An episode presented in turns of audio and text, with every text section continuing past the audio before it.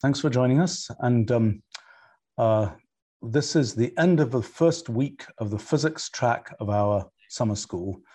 And um, uh, you are the first of a, of a new thing we're sort of trying, which is doing Q&As with very interesting people. And, Thank um, you.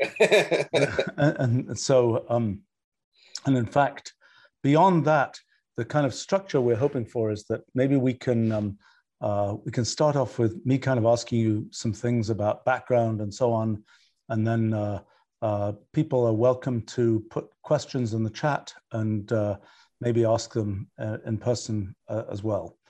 But so, so let me let me just give a little bit of an introduction to, to Bob. So Bob, for people who don't know it, has been a big person in the whole effort to sort of diagram how should i call it? Diagrammatify quantum mechanics or something. I have i have bob's book here with its with its um uh, about picturing quantum processes which is actually as thick as a bunch of books i've written.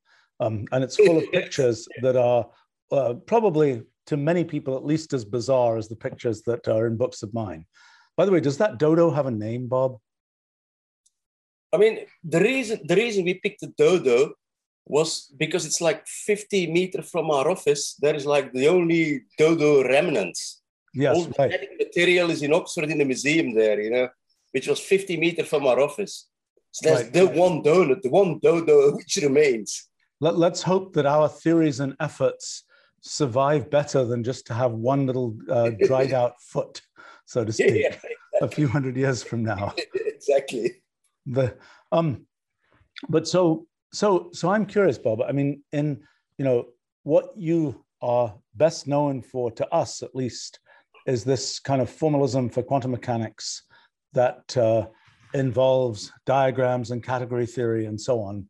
Um, but I'm curious, how, how did you get to doing this? What was it? You you were at first an ordinary physicist, is that true, or were you were you never an ordinary physicist, so to speak? Uh, I mean, I so I started as an engineer actually. And I think this helped me a lot in my career. So I started as an engineer, and the reason I started as an engineer was really stupid. I came from a little village and was very political. And I thought, and nobody listened to me. And I thought the only reason people are going to listen to me is if I studied the most difficult thing ever, which was in Belgium engineering, because you had to do a special exam to actually get into the university. I was actually pretty crap at school, by the way, because I didn't care, to be honest. But it was sort of political, politics got me like to, to make an effort. Then I got then I had to do some sort of internship, and I thought the real world was really boring. So and then I moved to physics and maths together. I did physics and math together, and then part of the reason I went to physics was because my quantum mechanics course in engineering I hated it, and then I got this idea I hate it, so maybe I should change it. Why did they teach quantum mechanics to engineers? Were they were they? Uh, it was a standard course in the second year. So you know, in the future, with all this quantum computing stuff, maybe they will be teaching quantum mechanics to engineers. But back in the day, I'm not sure why they would have I mean, been doing. I think it. it was about understanding lasers and stuff. The... Maybe maybe it was connected to the university I was because they had a big laser physics department or something like that. So it was about understanding lasers and stuff. I think. Uh, to be honest, like my first year courses, I loved in engineering. They were much better than the, the first year courses in maths and physics because in Belgium, engineering was much more higher regarded than doing physics or maths. What so kind of engineering? What what kind of engineering was the was the big kind? First year it was all together. Second, so my idea was to do physical engineering, but then I actually switched to architecture. Because there was a combined degree of building engineer and architecture. And I was also some, some sort of artist. So uh, so I actually moved, but then I had to do some internship, and then I gave totally up on the outside world. became an academic. So I went back to physics and maths, like start. Although, although you're now back, you're now back about to be in the gravitational uh, attraction exactly. of a large engineering company. Exactly, exactly. so it's exactly. So, so, what was what was the engineering company that you did your internship in? What what kind of engineering did you do? Some just some building company, like like I mean, and then you have to start talking to people about uh, like their wishes about your architecture and stuff and how you design stuff. And I said, shit, this is not artistic. this is There's no art going on here. So I went back to the science thing. So I went back to the science thing. And then at that time, I kind of because I hated the course of quantum physics in engineering, I kind of said, my, there's something wrong here. There should be something more fundamental going on there. There should be something nicer to do. And, uh, and, and really, from when I started studying my undergrad in physics and maths, I had this idea, I'm going to change quantum mechanics. Okay. I mean, I mean, I mean, I mean, um, maybe many people have this idea, but to some extent, actually, I kind of succeeded in a little bit, a little bit in, in at least doing that. Because so, I hear. So, so did you go on and, and uh, sort of do quantum mechanics for your PhD and things like that? Oh yeah, totally. I mean, I, my PhD was in a foundation. I mean, my PhD because I mean PhDs you you depend on supervisors, you know. I mean, usually, so so I did my PhD on uh, uh, hidden variables. And then I was unemployed. But so what, what was the, what kind of formalism did you use for your PhD? So, so we start, so the thing I did, like I built some theory about like uh, contextual hidden variables. And it was pretty much saying that anything that you, if you want to understand it in quantum mechanics, in a sort of causal way, classical causal way, you can do it if you want it. The main problem with that thing was it didn't teach you anything. It was sort of, I mean, you know, these people, the Bohmians and all of these people, you know, these Bohmian mechanics and all that, and all these people yes. very obsessed about things. I mean, what I, what I saw there, it's like whatever they're doing is actually trivial, but it doesn't but, teach you anything. But I'm, I'm just curious, the kind of formalism, because I mean, things like the Kochen-Specker theorem and all these various kinds of ways to home in on what what is the essence I went back to, to basic like basic measure theory. It was very foundational. It was basic set theory, measure theory, very naive. But just going all the way down, see can you build things up from like a set theoretic level to explain things causally if you want to, if you just bring in the idea that there are some variables in the measurement context. I mean, this was not my initial idea. This idea went back to an idea by Constantin Piron and Gisin, they had a paper, they had some paper where they actually uh, had some model for like qubit measurements, where they actually put a, a variable in the measurement context, and then you actually explain things deterministically. You can do this, and so so this was just for qubits. So and then uh, my supervisor he was, he was obsessed with that idea. So I generalized this to infinite dimensions and all that, and it basically showed that an idea like that doesn't buy you anything. It just says, okay, you can do it, so what? Does does it end up grinding into sort of the the details of set theory and all kinds of elaborate no, sort of transfinite things? It doesn't buy you anything. I mean, okay.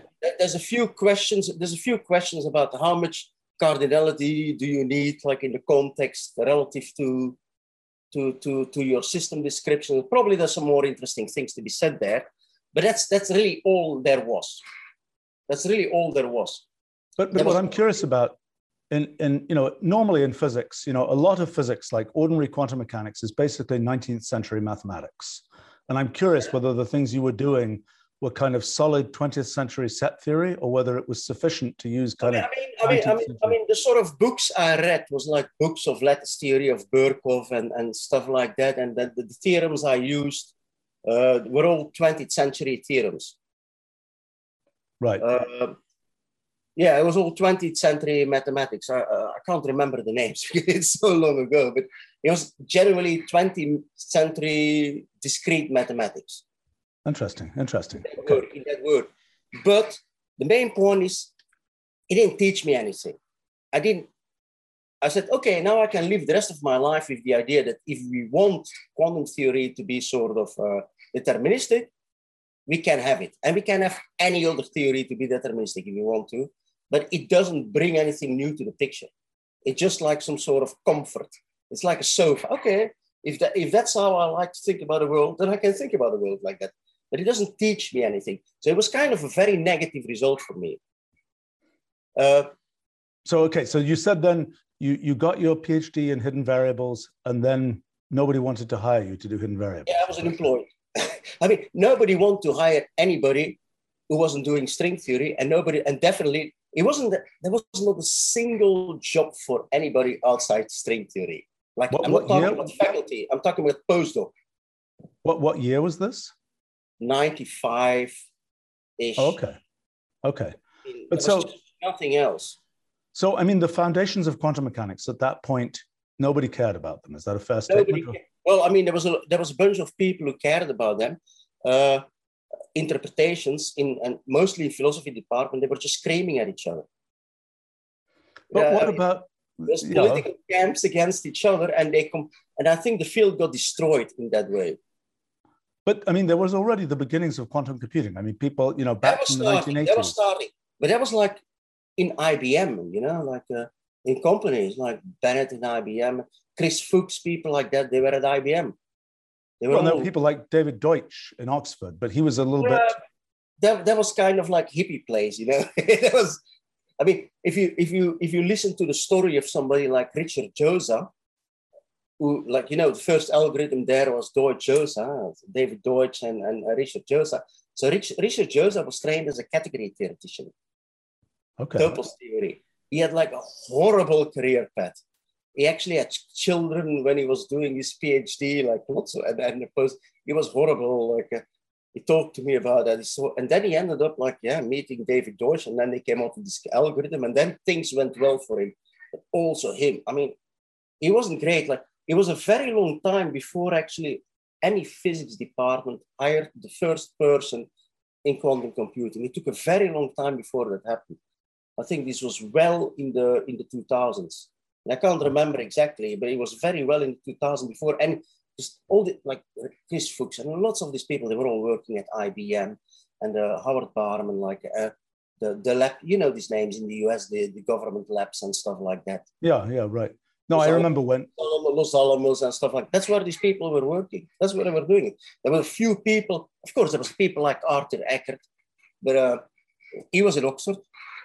So Oxford was a very good place initially then uh, to do these sort of things. But, but when was there a connection made? I mean, there had been the the foundations of quantum mechanics crowd that had gone in the philosophy direction. And there was also, you know, I remember from the beginning of the 1980s, there were people talking about, you know, computers were obviously important, and there were physicists thinking about how would you physicalize computers. When did those two things start to merge? Was that much later that the? I, mean, I think that intellectually merged already together then, like with people like Benioff and all that, like Yuri Manin was. I, I don't think so. I, I knew. I, I, can tell you from first-hand knowledge because I, I knew Mark, uh, the uh, um, Paul Benioff back um, when I was in uh, a, a, summer visitor at Argonne National Lab back when he was doing his um, his uh-huh. quantum computing stuff, and he was very much of a uh, you know we know there are computers and we know that they operate with bits and semiconductors and things. How would we formulate this in terms of Hamiltonians and, uh, and quantum? Oh, okay, okay, I see your question now. Like real connecting up the physics and the. Uh... I think that's much more recent, isn't it? Must be, but what do you mean by physics? Like because you're now well, saying Hamiltonians. No, I'm, I'm saying that the, the people thinking about making computers quantum mechanical versus the people thinking about the foundations of quantum mechanics.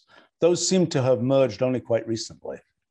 I think so. To some extent, I think it was like an opportunism by by young people in, from quantum foundations who basically didn't see any career opportunities except of declare except for declaring themselves like quantum computing people. I mean, I was one I was one of them. lots of okay. lots of done that. I mean, and you've got like the people like Rob Spekkens and a lot of this this new wave of quantum foundations. They all did that. So like with quantum computing, they got quantum computing jobs while they were still interested in foundations and all that. That's what they all did. I mean, I mean, I was the first professor of quantum foundations in the world. The first one. You. Okay. Wait, wait. I mean, I'm not in a computer science department.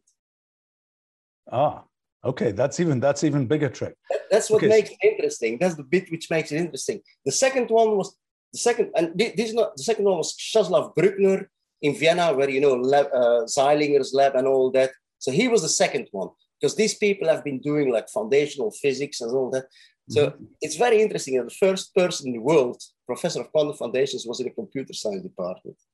That is interesting. So okay, so we I, I want to know more about your trajectory. So 1995, you're an unemployed hidden variables person, right? So what happened next?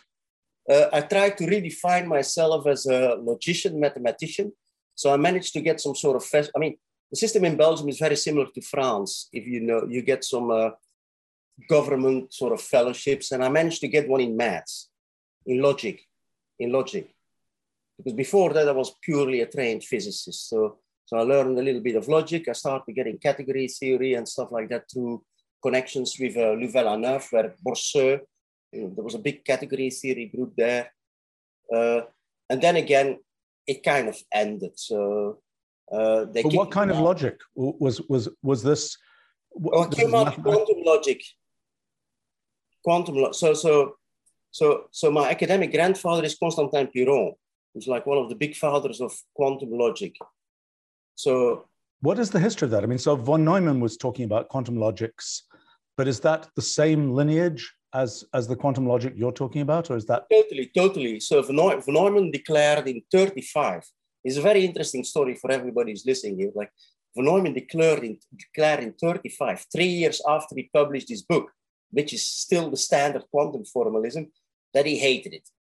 So what von Neumann went up to do after that was like all the C-star algebra stuff, the von Neumann algebra stuff, and a lot of all this maths work he did, which, which is completely changed math, was actually looking for a new quantum formalism.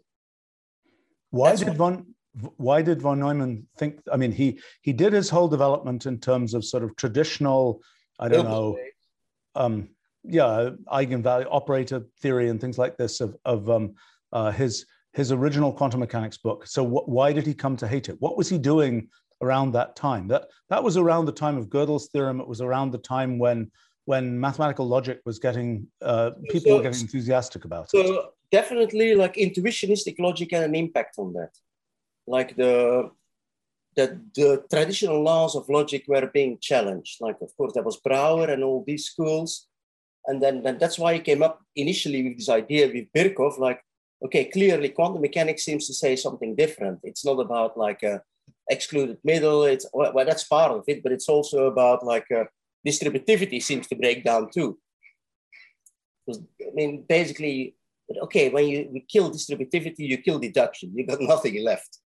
So, so that program ultimately led to nothing, and even von Neumann himself abandoned this very quickly, although he had been pushing for it for a while, this quantum logic program. Uh, and then he, then he went to look. I, I, know he was obsessed at some point. I mean, I don't know the details, but he was obsessed at some point with type two factors for reasons we don't understand. I don't understand. What, what are these called? Type, type two factors of Neumann algebra. What are those? I mean, I don't know. I mean, you have to. You, I mean, you should have asked my academic. I mean, he's dead now, unfortunately, Vaughan Jones. But he, he, he's my academic cousin, Vaughan Jones. He, he could explain all that stuff to me. Unfortunately, no, I, I, didn't know Vaughan Jones. I mean, I, I, knew him somewhat. I mean, he was he's famous for things in knot theory and so on. What was his? How did he? He started his PhD with Piron. Aha. It comes okay. from quantum logic. Is is my my nephew, academic nephew. How did he get from quantum logic to knot theory? Uh, well, now I've uh, so I was doing. I mean,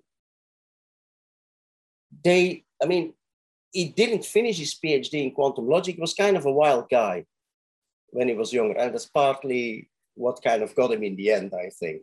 Uh, uh, but yeah, I mean, he didn't finish, and then he wanted to do something else, and then university. As far as I remember, University of Geneva didn't support him anymore, so he had to move elsewhere. But still, I remember meeting him regularly in Piron's office when I was going there as a PhD student he was a very funny guy. I mean, at that time, nobody knew him. Right. You know, he was kind of, I mean, I mean, we were kids. But uh, he was a very interesting, I, I mean, I only met him recently. Then I didn't meet him for like 10, 15 years. And then I met him at Harvard at some event. And it was like, it was really nice to meet each other again. Like, but yeah, not too long after that, he unfortunately died. I mean, he looked very bad at that time already. But yeah, so he came from that. So another person who came from exactly the same school is Ingrid Daubechies. I know her too. Yes. She okay. came exactly from the same school group with Piron. Okay. So kind of funny that there was like this. So that so you went into pictorial uh, quantum mechanics. Ingrid Daubechies invented wavelets, and uh, Vaughan Jones did the Jones polynomial. Yeah, that's a good. That's a good diverse set of outcomes we came from the same quantum logic source.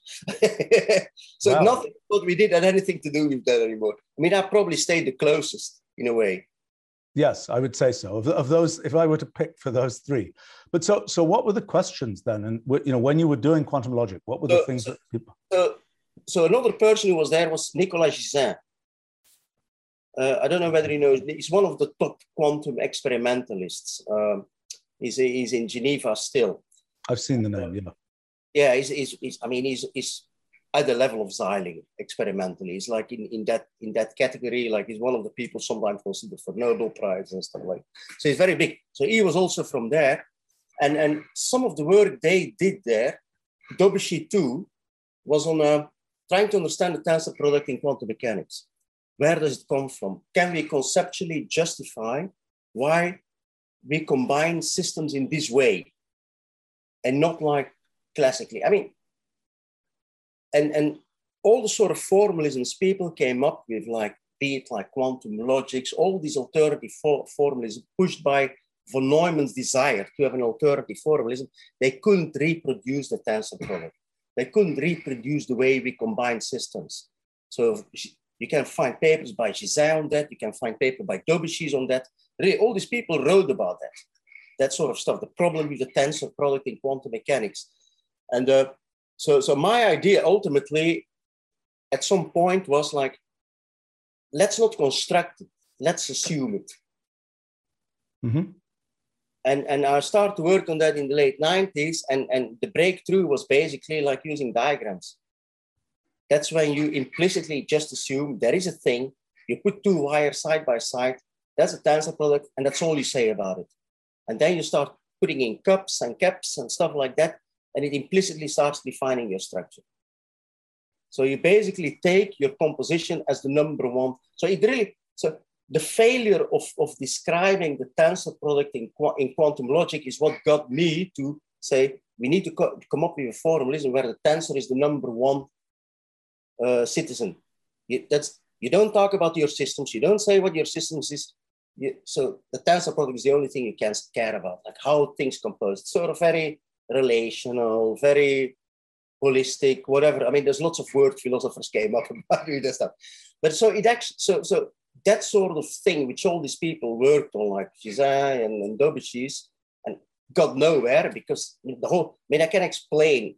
I don't want to go here there because the, the there is a reason why all that stuff failed. And the reason all that stuff failed, it goes back to Poincaré, basically.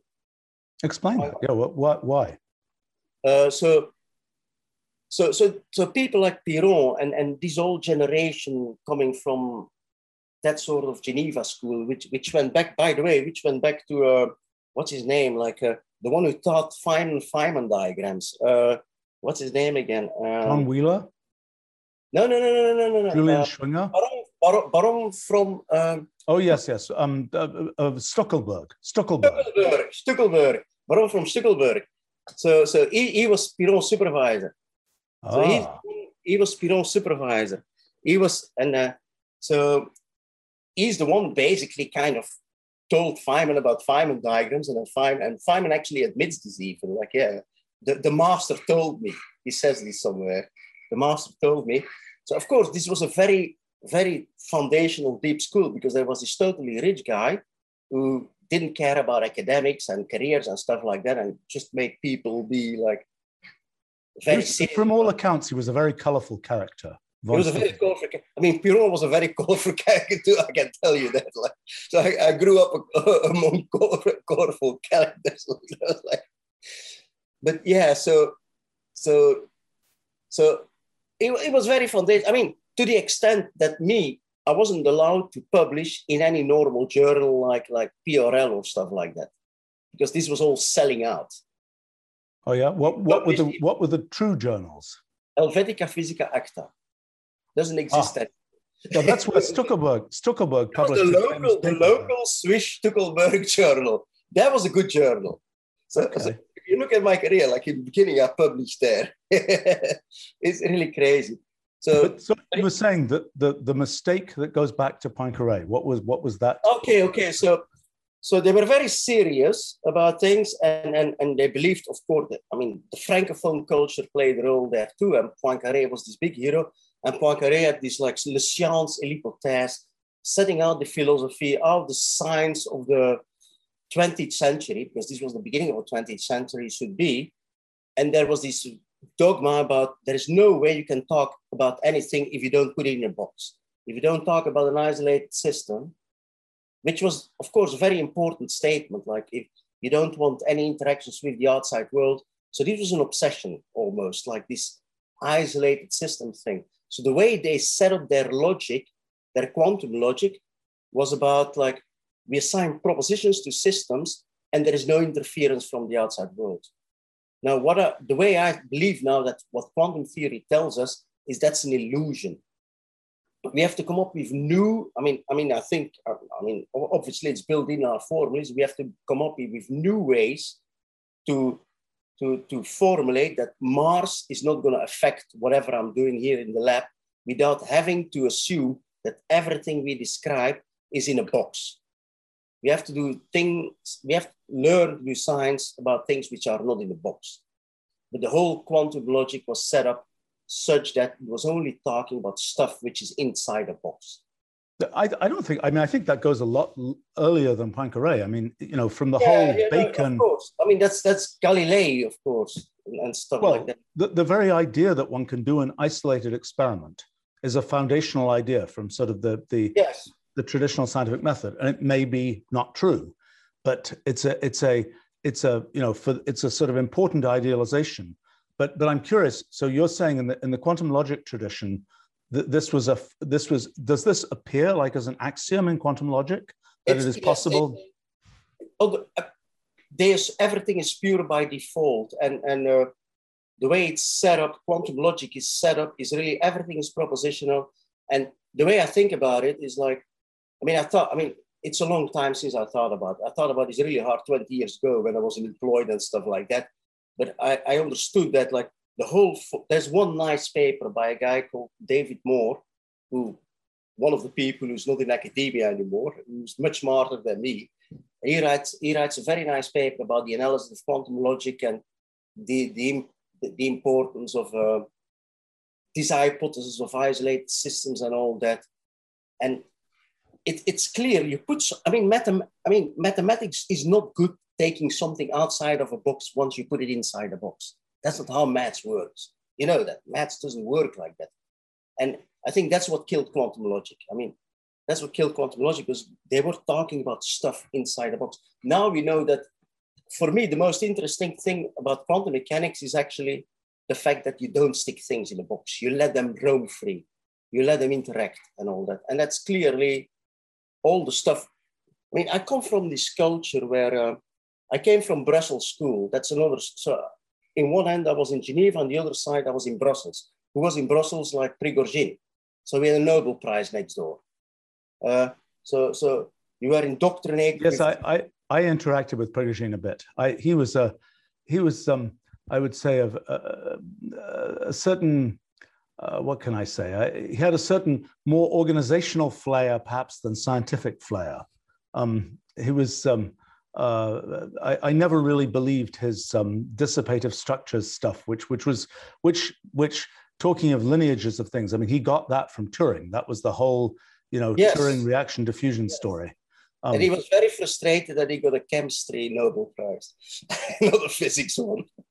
ah, well, okay, that's some um, uh, the well, but but um, so what was his influence on? I mean, he didn't seem like. I mean, he he talked about foundations of thermodynamics, but he didn't seem to get involved in quantum mechanics. His influence was pretty much that anything I was taught in my curriculum as a physicist was nonlinear dynamics. Okay. I, I developed a disgust for that. Okay, so, fair enough.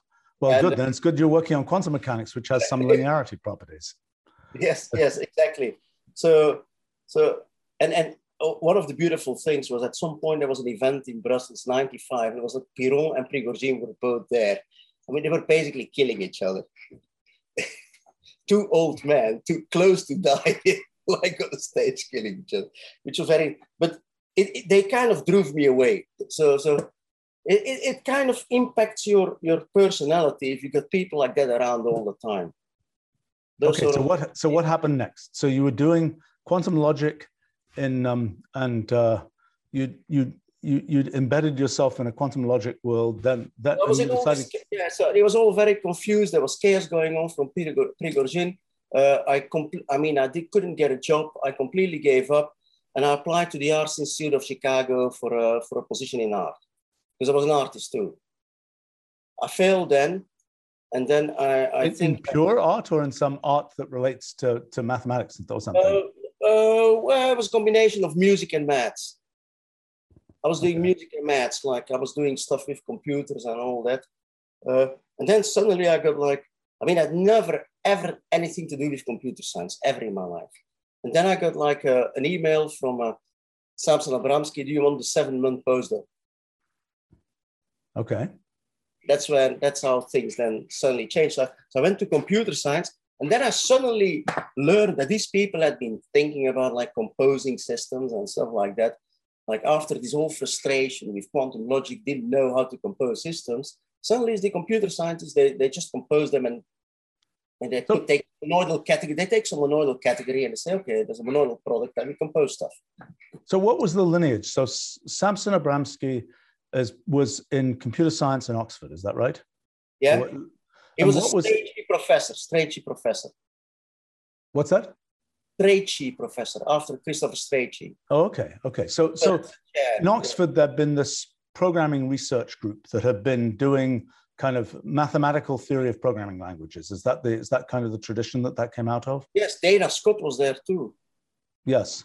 Oh, oh data. I mean, it was a small computer science department, a small department, but there had been some, there was some lineage like uh, Dana Scott, Strachey, Tony Hoare, like, you know, like Goguen, Goguen, can I, Goguen. Can I, can I ask that was Abramsky at that point, was he in the sort of sheaf theoretic phase? Because that doesn't strike no, no, me as a... much later, that's much later.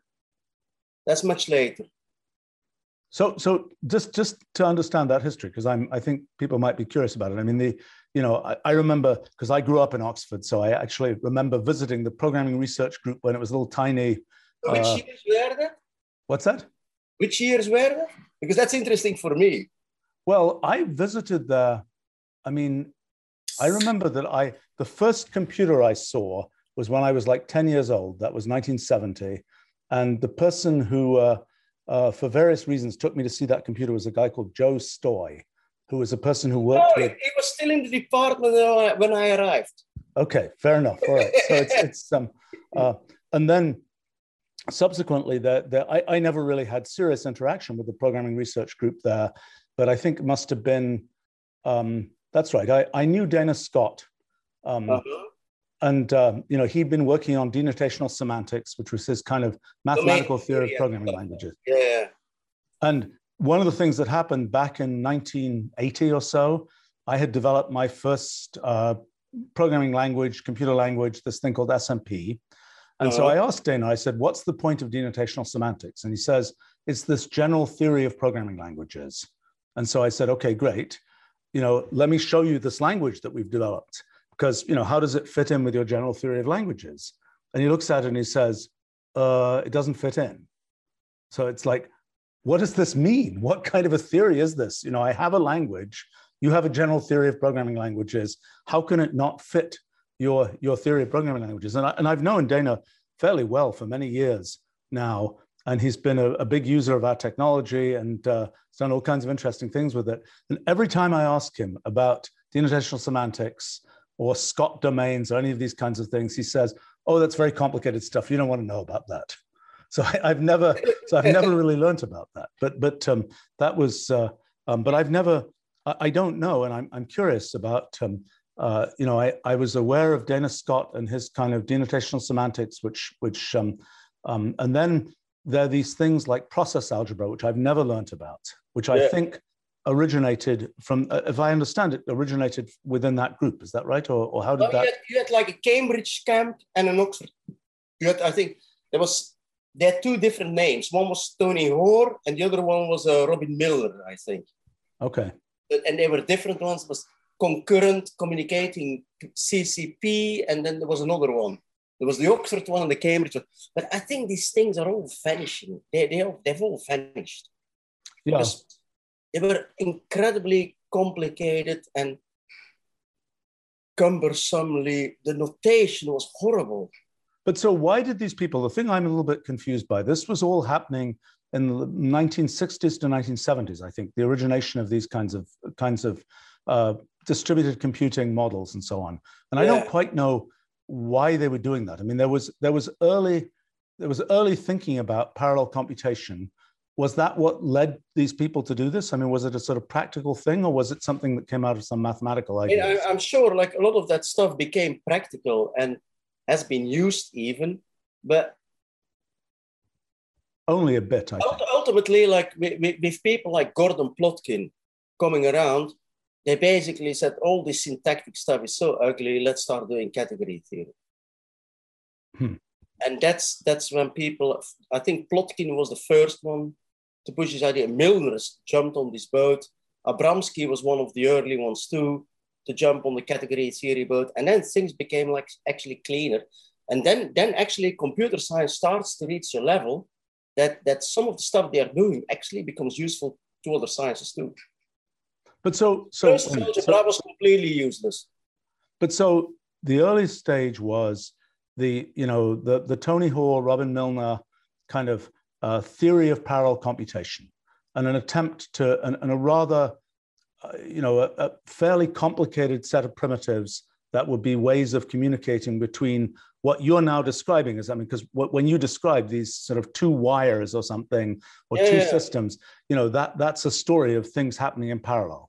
Um, yes, exactly. And, and and so what you know what what you say about this the sort of early uh, and, you know the, the Tony Hoare Robin Milner stuff is they were trying to model somehow actual sort of things in a computer where messages were being sent from one process to another. Yes. Was that the kind of yeah. thing? Yes, yeah, yeah. It was like, uh, I mean, I mean, some of that stuff became very useful in security, for example, as far as I know. Like, like a, a person like Bill Roscoe, like, I mean, they still have companies completely based on this sort of formalisms and they do, they, they, they do encryption and stuff like that. And so, so this is still useful.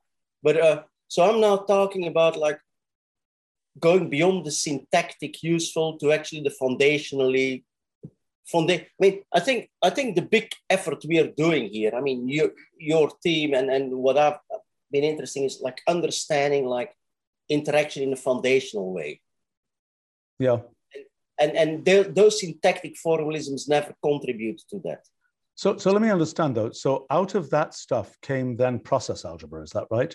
Process algebra, yes. And then, what was the relationship between those kinds of things and the theorem proving traditions, and the sort of formal verification I mean, programs? Sort of, I mean, it's. It, I think it's kind of. I mean, I'm, I'm I'm the wrong person to ask this because this is like before my year. Like I said, I I, I didn't know computer science until 2000 at all, and and I mean, in my entire life, I think I got one computer science course, and there they told me what the ENIAC was or something like that. Seriously, I was a professor of computer science for a long time. I got one computer science course in my life. Uh, but uh, sorry, you're ahead of me. I've, when, I, I've, when, I've, I, when I arrived at Oxford, when I arrived at Oxford, like the courses were already like category theory, like processes like Curry, Curry Howard and stuff like that, you know, like uh, uh, uh, uh, lambda calculus and, and combinators and things like that. I mean, that's that's that's that was the courses I first saw in the computer science department in Oxford. Wow. Which a complete new level, you know.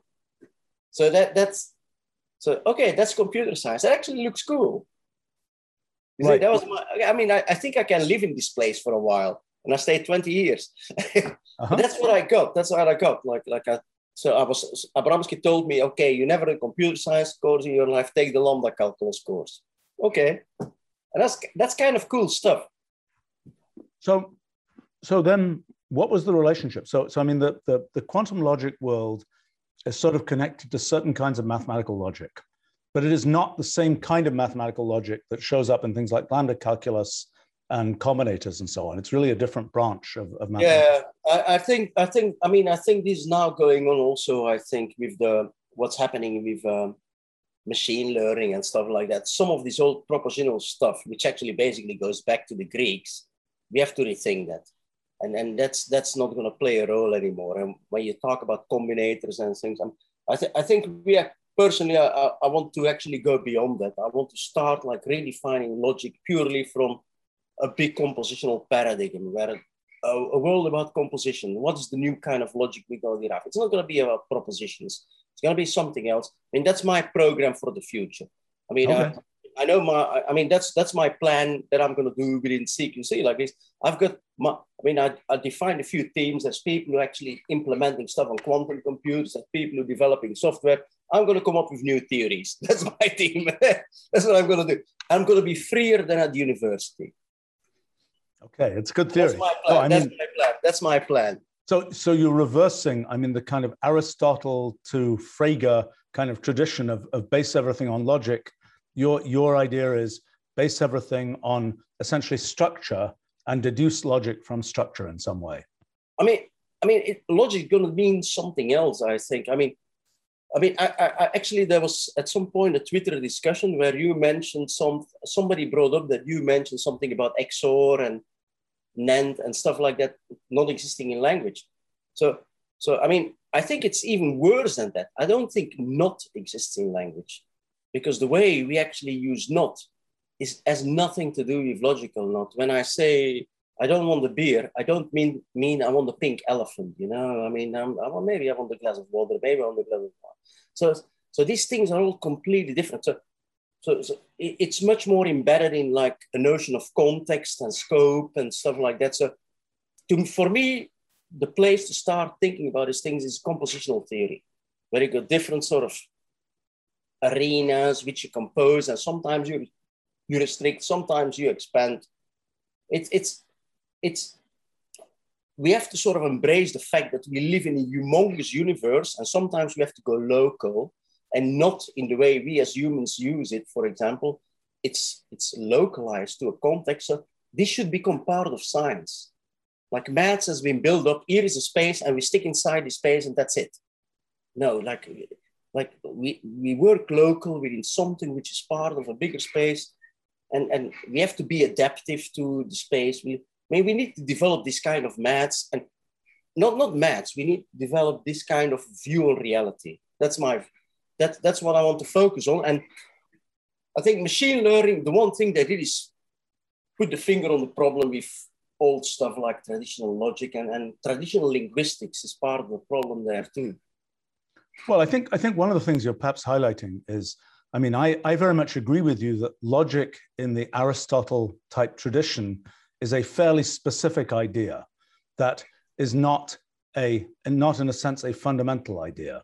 It is an idea that in its original form was intended to capture certain aspects of how humans think about things. And I'm not sure that it was, it's only a very small part of that story as well. But I think that the, you know, the question of what the set of all possible theories is, logic is not a good foundation for understanding the set of all possible theories. Exactly. Exactly.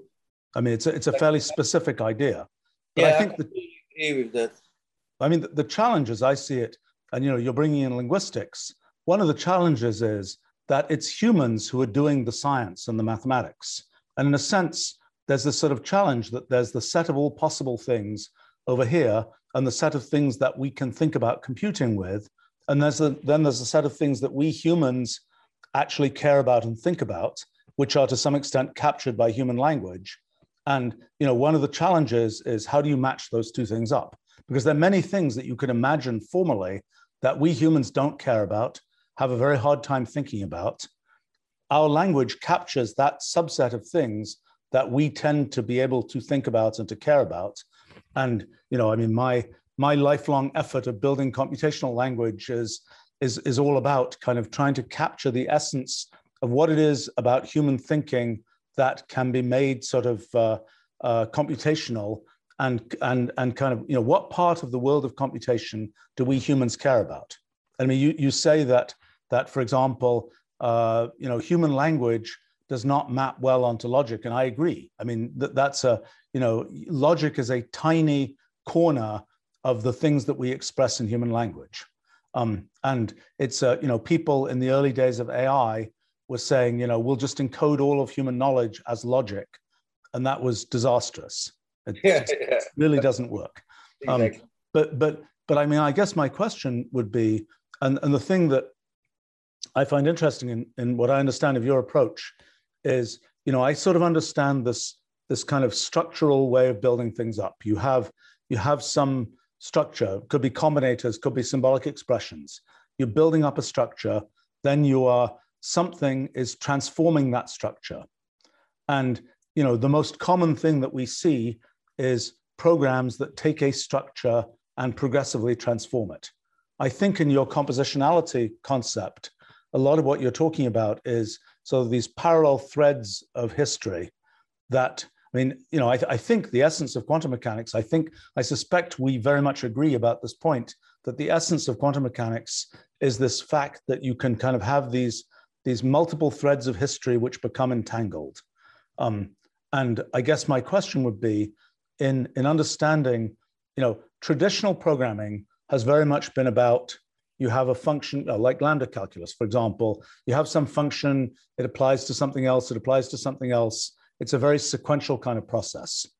Whereas I think what you're describing is something where multiple threads of computation are happening uh, together, and then you're trying to describe how that works. Is, is that yeah, a fair characterization? Uh, it's it's the interaction structure. It's the interaction structure. I mean, one has to be careful with some people with multiple threads. Then, then you may go to the Deutsch sort of multi-world thing, which is additive. I'm talking about multiplicative interaction. So tensor stuff.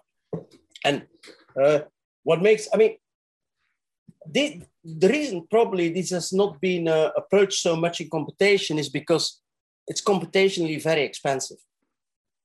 When you start thinking about tensoring stuff, it's like, I mean, it becomes humongous very quickly because you're exponentially blowing up stuff. So, I mean, it, it, it's that, that sort of justifies I mean, the only for me, the only science which has taken this sort of stuff serious is computer science. Physicists never even thought about this stuff. They, they, they were not thinking about these things. Uh, uh, I mean, others. I mean, yeah. So computer science that's such a big thing to bring to the world, but actually, as such a big thing to bring to the world by now, seriously embracing this sort of compositional stuff. At the same time, they have a problem with that because it's uncomp- it's, it's basically uncomputable. But when you think about it in terms of computer science, and I, I want to home in on what you mean by compositionality and how, what this whole kind of paradigm is like. But in a sense, you know, in in computer science, the branch of computer science that's been dealing with this, if I understand correctly, is distributed computing. I mean, that's the that's the area where well, people traditionally, traditionally now now I would say computer science logic or something like that. The last twenty years there are dedicated conferences to all this stuff.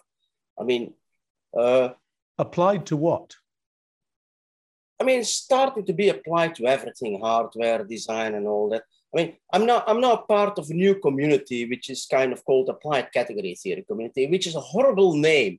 I mean, John Baez is one of the main, I mean, two like major figures there is probably John Baez and me. We are pushing this community for people to actually start thinking in this sort of compositional term before you actually become obsessed with like the fine structure of like mathematical structures.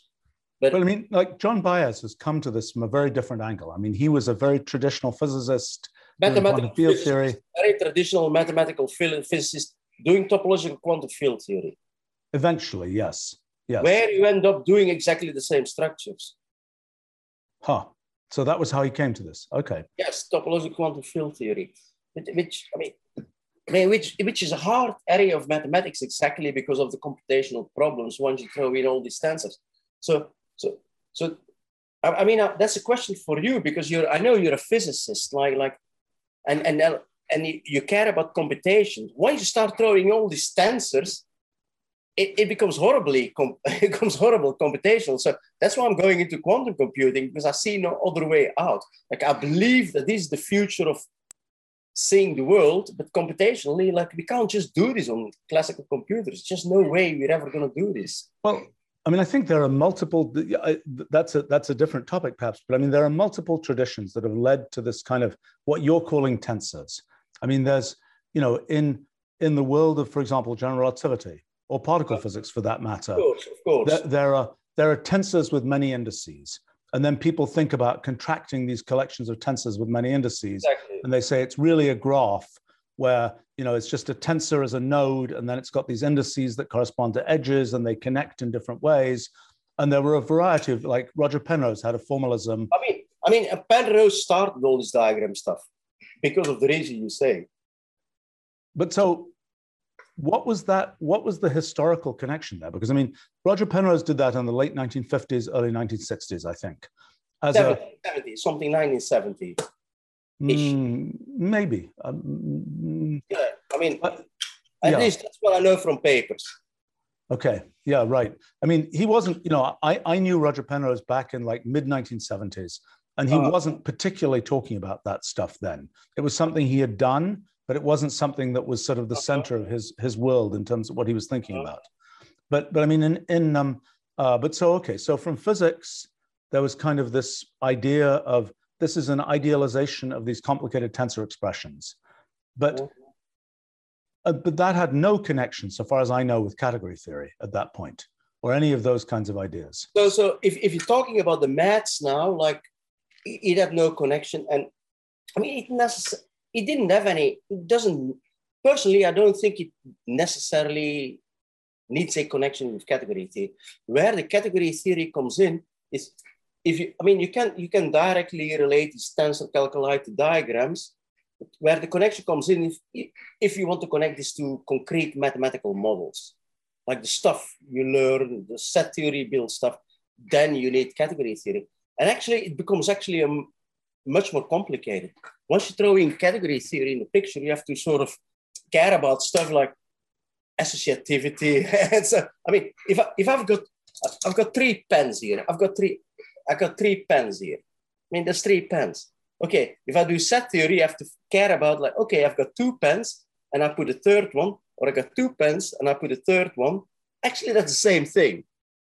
You have to sort of saying all these things like, like that. If I put first these two and then these two and then I add the other one, that's actually the same thing. So then you end up doing these things like natural transformations and all this complicated stuff with the result that if you read a cat- category theory book like uh, Mac Lane, that you have to go to page 250 to actually understand what it means to have three pens. Okay. I mean, I mean, I mean, so I'm, I'm not sort of telling anybody, oh, you have to learn category theory to understand like what it means to tensor three things together. I mean, I went through that. I went through that trajectory myself because there was just no other math doing that. And and I mean, and you couldn't publish a paper like saying, "Oh, I got three pens." That's very interesting. you had to go, and I mean, that's a cultural thing, which I think, since this is school, is important to say. We couldn't publish any paper if we did things diagrammatically. We had to write it down like category theoretically with the natural transformations and all the complicated stuff to get accepted to the computer science conferences. Oh, really? So, but I mean, but Yeah, computer science. it didn't look, it, otherwise it didn't look difficult. But in computer science, people were fam- familiar from the electrical engineering tradition for things like wiring diagrams. So they Yeah, have that's, seen that's diagrams. a branch of computer science. We were in sort of the logic, computer science, semantic stuff. And, and there still people expected complicated theorems. Okay. So it was a theorem based area rather than a. Yeah, I mean, I, I mean, it, it had to. I mean, it had to look complicated anyway. Like conferences like LICS, which are top conferences. I mean, you can you can come up with logic papers and stuff like that. It has to look sophisticated. Like a paper I sometimes write now, like, oh, you do this and this. It's so trivial. you don't get that stuff in. And So- to be honest, like the first categorical quantum mechanics paper with by Samson and me from 2004 or something, which is now now a very very renowned paper or something like that, but only in because there happened to be like a friend of us in the program company who pushed really hard because there was so much objection. Where was it published? What was it in the Uh, computer Lix- science? Logic in computer science, IEEE.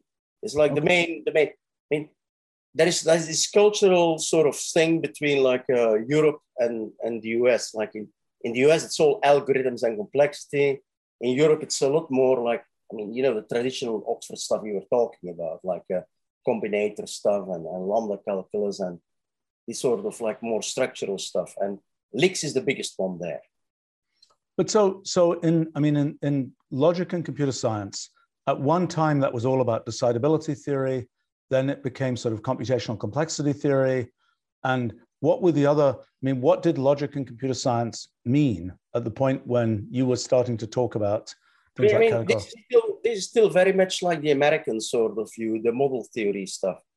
Uh, in Europe, in Europe, you can, I mean, if you got, you, you can publish category theory stuff.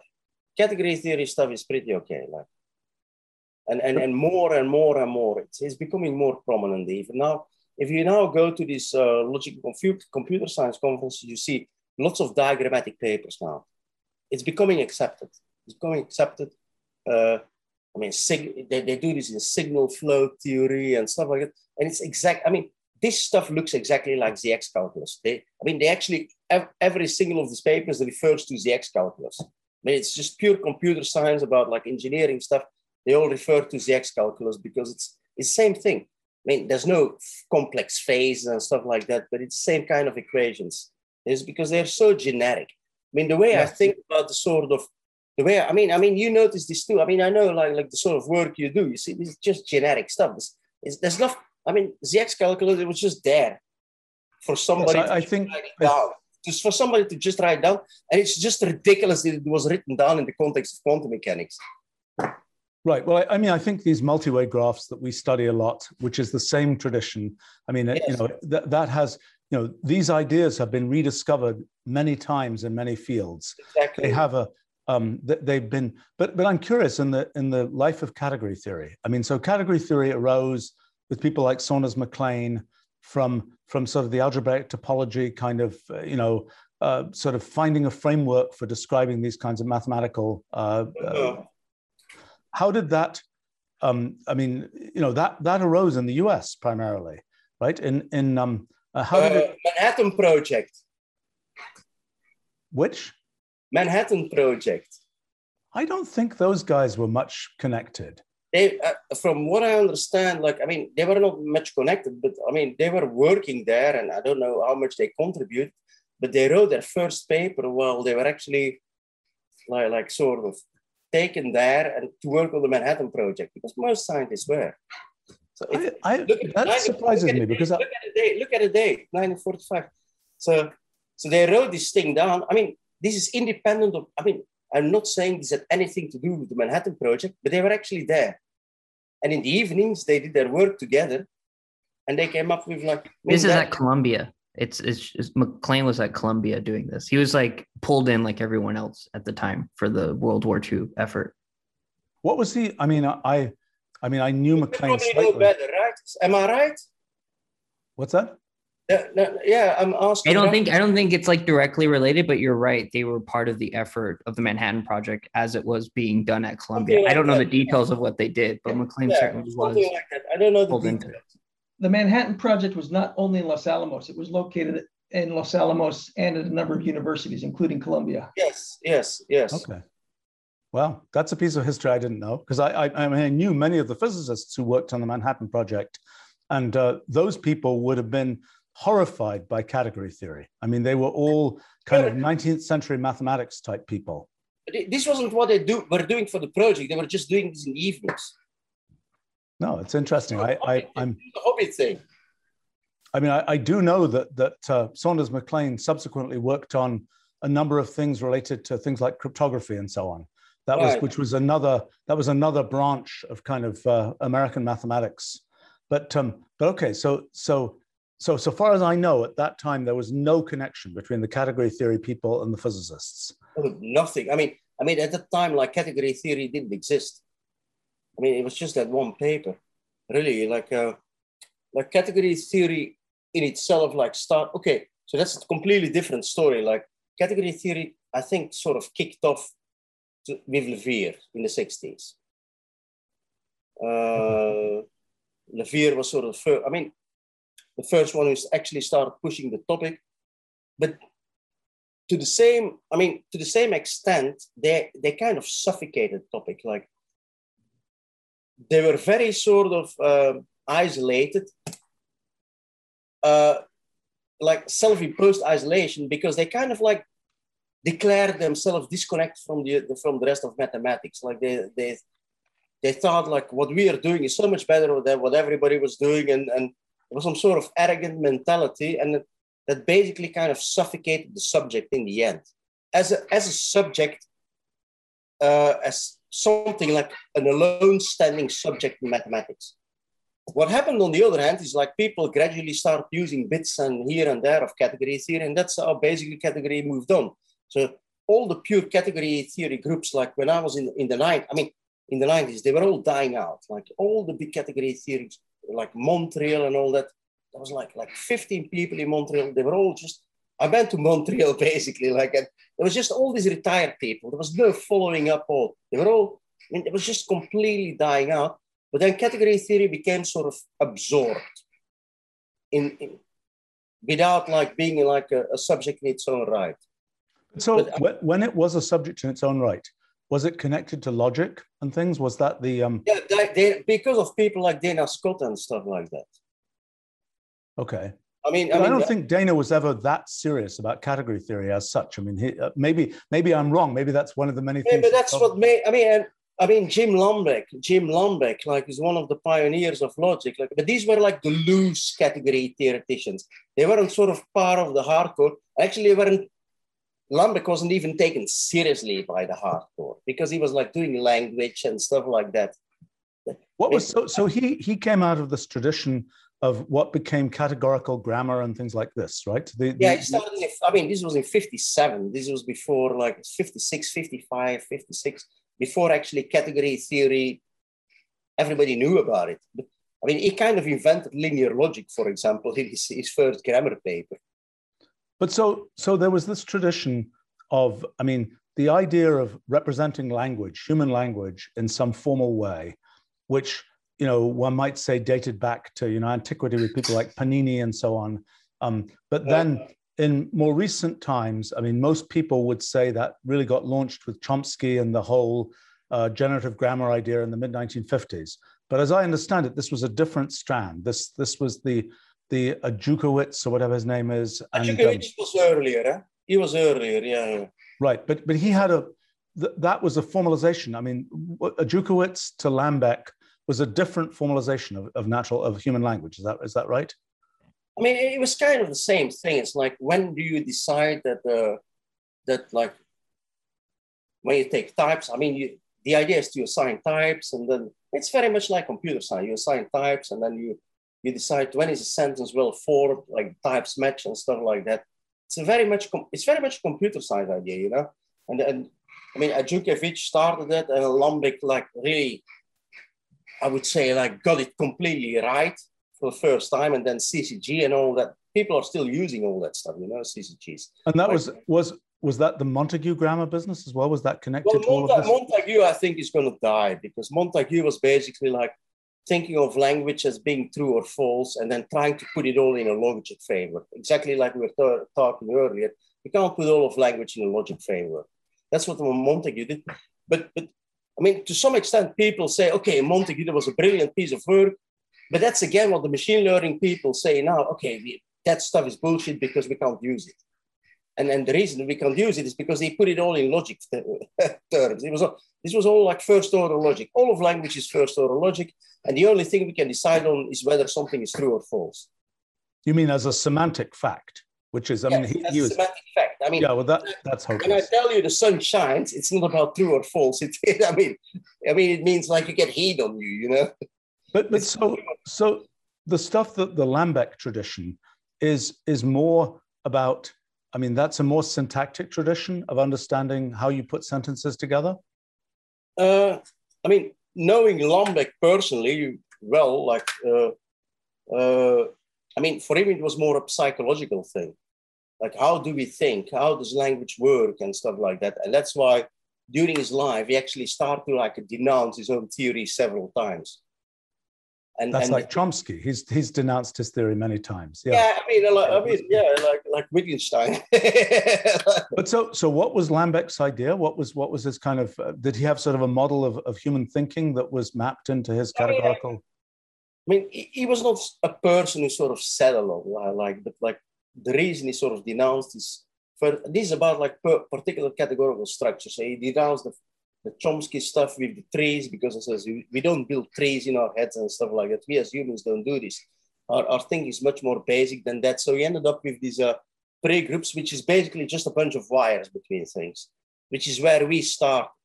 It, it looks like uh, monoidal categorical diagrams. I would never have gotten into language if we wouldn't have done this, because otherwise, I mean, I, it looks too complicated for me, and I don't do complicated stuff.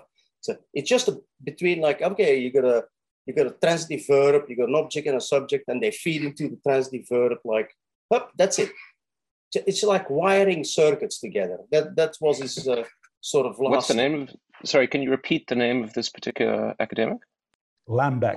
L A M B E. Jim Lambek. Jim Lambek.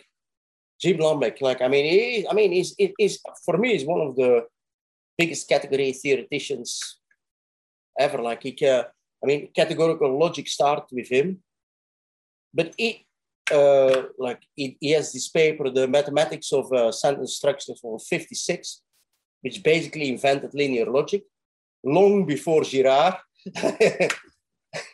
uh, so yeah, yeah, that's Jim Lambek. Like, I mean, but I mean, just just for because it's. I mean, I know it's like day there. It's late now. It's very late here. It's my evening. So I moved to Montreal for a postdoc after like my horrible career stuff I was talking about before, and I didn't have a place to live, so I just was squatting in Jim Lambek's house for a couple of months.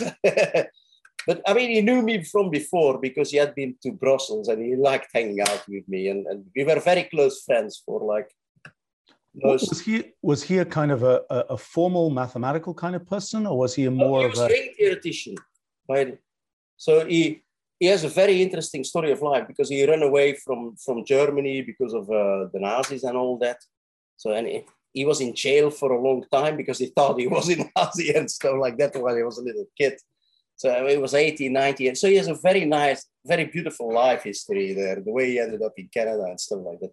But he was a pure mathematician and, and like the reason we used symbol R for a ring is thanks to him. okay. So, so, one of the when you talk to a ring theoretician, they still say that Lambek's book from 1960 or something like that is the most beautiful introduction to ring theory. But so, so he was a pure mathematician. But so when he was thinking about language and he was defining these rules for sort of how sentences would get put together, what did he think the output uh, were these rules essentially prescriptions for what sentences can occur? Or oh, they... they never put sentences together. They put words together to form a sentence. Fair enough. They never got any any further than that. Okay, but but so but but when he was doing that, was he thinking it was like a grammar, like a context-free language or something like that, where it would define these are the sentences which are possible, these other sentences are not possible? Or did he imagine that there was more of a, of a computation where it had a semantic you know, output from the sentence? Never thought about that.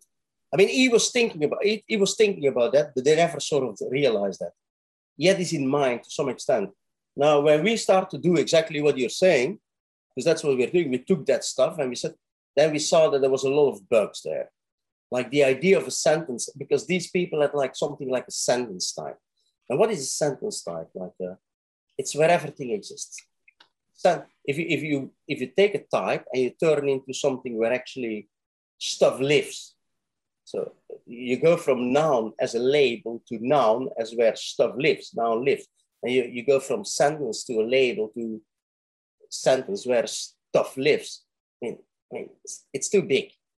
It's not something you can fit anywhere. So so from our perspective, the idea of a sentence type was completely wrong. And in the sort of work we have been doing now recently, like it, there doesn't exist something anymore like a sentence type. It's only noun types. And for me, I mean, my slogan now about language is like a sentence is something which changes the meaning of nouns, which is a kind of a departure from what people in machine learning are doing because meanings for them are static. For me, meanings are dynamical things. They constantly change. Like, I mean, if you if you read a book, what happens? Like, you learn more. Things change all the time. GPT three doesn't know COVID existed. You know. Yeah. Well, I mean, language is. It doesn't well, know. It doesn't know that. But so, so in your interpretation, I mean, if we look at the set of all sentences that are being said today, they contain certain nouns. and you say the meaning of those nouns is defined by their context in the set of sentences that are being said today. Is that is that kind of the? It's an evolving thing, like in physics. It's not a static thing. It's an evolving thing. No, I, I understand, but but.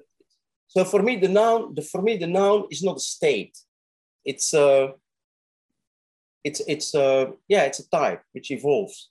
Type is actually a good word in that sense. I mean, you start with nothing, you know nothing, and then you start saying things and it starts evolving. So, so the model of language we're building now is really like that, like circuits. Like you start, you know, you have no knowledge, and then when the sentence starts, you start learning things. And you got a process where you learn things. And a sentence is like a gate, which, which changes the meaning of stuff. Now, another thing in, in the recent work which we did, I mean, uh, it's, it's that I mean, I'm, I'm sorry to say so, to, because, because I love all the Lambek and all these people, but a lot of these structures they came up with, they're just artifacts of human disability. What do I mean by human disability? The fact that we can only speak one dimensional. We can just say one word at a time. We're, we're trying to describe something, the world around us. The world around us is not sequential. It doesn't live on a line. I think the way we think is quite sequential, though. You still think? You think that? I think That's so. interesting conversation. I, think it's a fundamental feature. I think if that wasn't the case, I think we would conclude that physics was very different. In other words, I think that our sequentiality, our belief that there is a, a thread of time is critical. Oh, thread of time, yes, totally. But one dimensional. By one dimensional, I mean like you just got event, like when we speak one word, one word. We can't say words in parallel. That's a very different thing right. from non-sequential. No, I think I think though that the way that people think about things is very sequentialized. That is, it isn't the case that you know when we try and do parallel programming and things like that, when we try and program, you know, we try and write, have languages that describe parallel computation and so on. It's pretty difficult for humans to understand how that works. And I think that's a. So maybe, maybe you confirm what I'm saying. It's human limitation because the meaning of language. Yes, I, I think so. The meaning of language doesn't want to be one dimensional. It's clear it doesn't want to be. I have to point out. I have to point out that Ted Chiang's story, story of your life, which is Which? about Ted Chi, Ted Chiang. Can you not hear me? Yeah, yeah. We tell you we can. Yes. You can. Ted you can... Story of My Life, which is about aliens that have a graph theoretic representation of language, is something that connects directly to what you're saying, Bob. And Stephen worked on the movie. So it's like a weird, weird union. Well, the, the movie. what are you talking about? No, no. So, so this was a okay. So there's a movie that was called Arrival that was um, that was based on this story, and the story is interesting because the story, um, even though I've, I've, you know, strangely, well, the, the, different story. The, the person who wrote the, the short story is a very reclusive person who I've never interacted with, so I can't can't say much about him. But um, uh, it's about these aliens who don't have our standard view of time. In other words, in physics, for example, we are used to, you know, there's a way of describing how things work by equations of motion, where it's kind of a, a mechanical process. We go from one moment in time to the next, and so on. The alternative approach is action principles and things where we say, you know, this is the this is the path that will be chosen out of all possible paths, and that's kind of a, a not a sequentialized in time, or it seems like it's not a sequentialized in time approach. And so this story is about these aliens whose view of time is much more like an action principle. That is, it's a more holistic view of time rather than a sequentialized view of time. Right. And you know, somewhat amazingly, this actually turned into a pretty good movie. I mean, the script of this movie, as you might imagine, from the fact that it didn't have, you know, in a sense, uh, you know, stories are narratives, which tend to be very sequential. I mean, the, the notion of narrative tends to be very sequential. So when you have a movie that is all about these aliens whose notion of time is not sequential, this is a, a very challenging thing. And I, I have to say, the the uh, the final movie that came out is really quite good, and it's it's quite a tribute to the director that he managed to put the whole thing together in a way that that, uh, that worked. What's that? What what movie is this? It's called Arrival. It's a Denis Villeneuve movie. Yeah, right. It's it's it's the it's a it, it, Denis has has now gone on to to uh, after Arrival. Arrival was like four or five years ago, and um, uh, that movie was successful enough that he's he'd done a bunch of other successful movies before, but then he was the he did the remake of Blade Runner, and now he's just about to bring oh, out Dune. Wait, Arrival. I think I saw it then. Yeah, okay. I, I, think I saw it. Okay, okay, cool. yeah, so that that movie, the the no, that my my son Christopher was the main one who really contributed to that because he wrote the code that is uh, that it's one of the only movies where the code you see that the quote scientists in the movie are using is actually the code that's producing the pictures in the movie, so to speak. Most of the I time, see, most of the time, it's just you know a, a dump of some piece of Linux that on the screen. But, but anyway, the, the but back to back to. But I just um, want to clarify the reason that I mentioned that is not so much the stuff about time; it's that the languages in that uh, the the aliens in that original story, and this wasn't preserved by the movie because I think it was too technical an idea. But the aliens in the original story by Ted Chiang, it's a really good story. I recommend it to anyone here. They use a graphical language. So their no, language no, is not remember, I remember it. I completely remember the movie. I've seen the movie. Yeah, yeah, yeah. I've seen the movie. I've seen the movie. That gets right. simplified into a circle, but it's much more interesting in the in the short story. Huh. I've seen I, okay. Movie. I've seen the movie. Now I remember. I've seen the movie. Yeah, I didn't. I actually don't remember that part of the story, Tali. I'll have to look at that again. But but okay, so I mean, you know, I know from I mean, just as a language designer, which is what I've spent a lot of my life doing, and Tali has worked with me for many years doing language design, so he he uh, uh, he knows this tradition very well. I mean, you know, one of the challenges in language design is what can the humans actually understand, and the the the fact is that what you know I have long thought can we actually have programs that are described as graphs and things like this, and it has been very difficult to get humans to understand things that are not essentially sequentializable. And that's um uh I get that. I get that. So but that that, that there's one thing, like there's like what can humans understand? And there is one that is what actually is the essential stuff.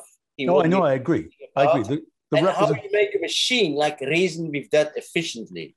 Those are two different things. Right. But so what you would like to have is a disembodied notion of meaning. So you would exactly. like to. That's what I'm talking. Well, well, I mean, it depends what you call disembodied. Disembodied in the sense like get rid of the sequential stuff, but we have to keep the embodiment because the, the thing still needs to realize that we live like in physical space and stuff like that. Like, because that, I mean, that sort of context you can't get rid of, right? Well, I mean, my view of this is that the the, the practical version of meaning is the ability to do computation. So, for example, if you say you have a sentence, you know, Bob has a skeleton in the background, for example, um, and uh, uh, only one, one or two. okay. the, um, you know, so the question is, what do I, you know, can I turn that into a a thing from which I can compute things?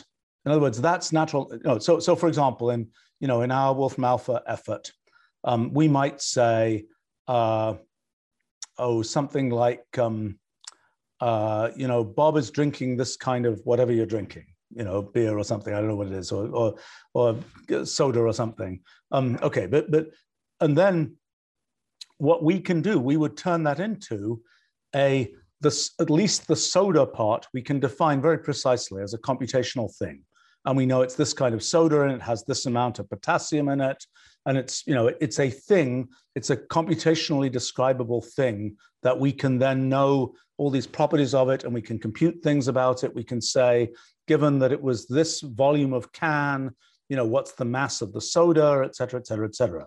And so that's a way that we can anchor meaning for something. We say if we can turn that natural language into something that is some computational construct that we can then compute from, that to me is an anchoring of meaning. And for example, if we say, uh, you know, Bob is drinking that drink, then you might ask, well, what can we do based on that sentence? What kind of hard anchoring and computation can we get from that sentence? So, for example, you might have a contract that says, you know, as the professor of whatever, you're not allowed to drink this kind of thing. And so you might have a, a definition, you know, there might be a computational contract that says, you know, as a, uh, you know, uh, your, your employment contract might say, um, you can only drink this type of thing and that type of thing. and then what would be the, the, the, the, place where the meaning would become sort of computational is defining. For example, let's say you're not allowed to drink, uh, you know, alcoholic drinks, where alcoholic means more than X percent made of alcohol or mm-hmm. something. And then, then the point would be that you would, that's where sort of the true meaning would come in, is because when you when you say this, you know, you have this this sentence that says you're not allowed to drink alcoholic drinks. Okay, what does that actually mean? It means this thing that can be precisely written as a computation that you can then go and run against a statement about the world and determine, you know, did Bob drink the drink he wasn't supposed to drink and so on. I mean, so I mean, in other words, what I'm getting at is what does it mean? How do you anchor, you know, say another thing about meaning. So, so one of the things, you know, before we did Wolfram Alpha, people have been talking about making question answering systems for 50 years. And and they had always failed.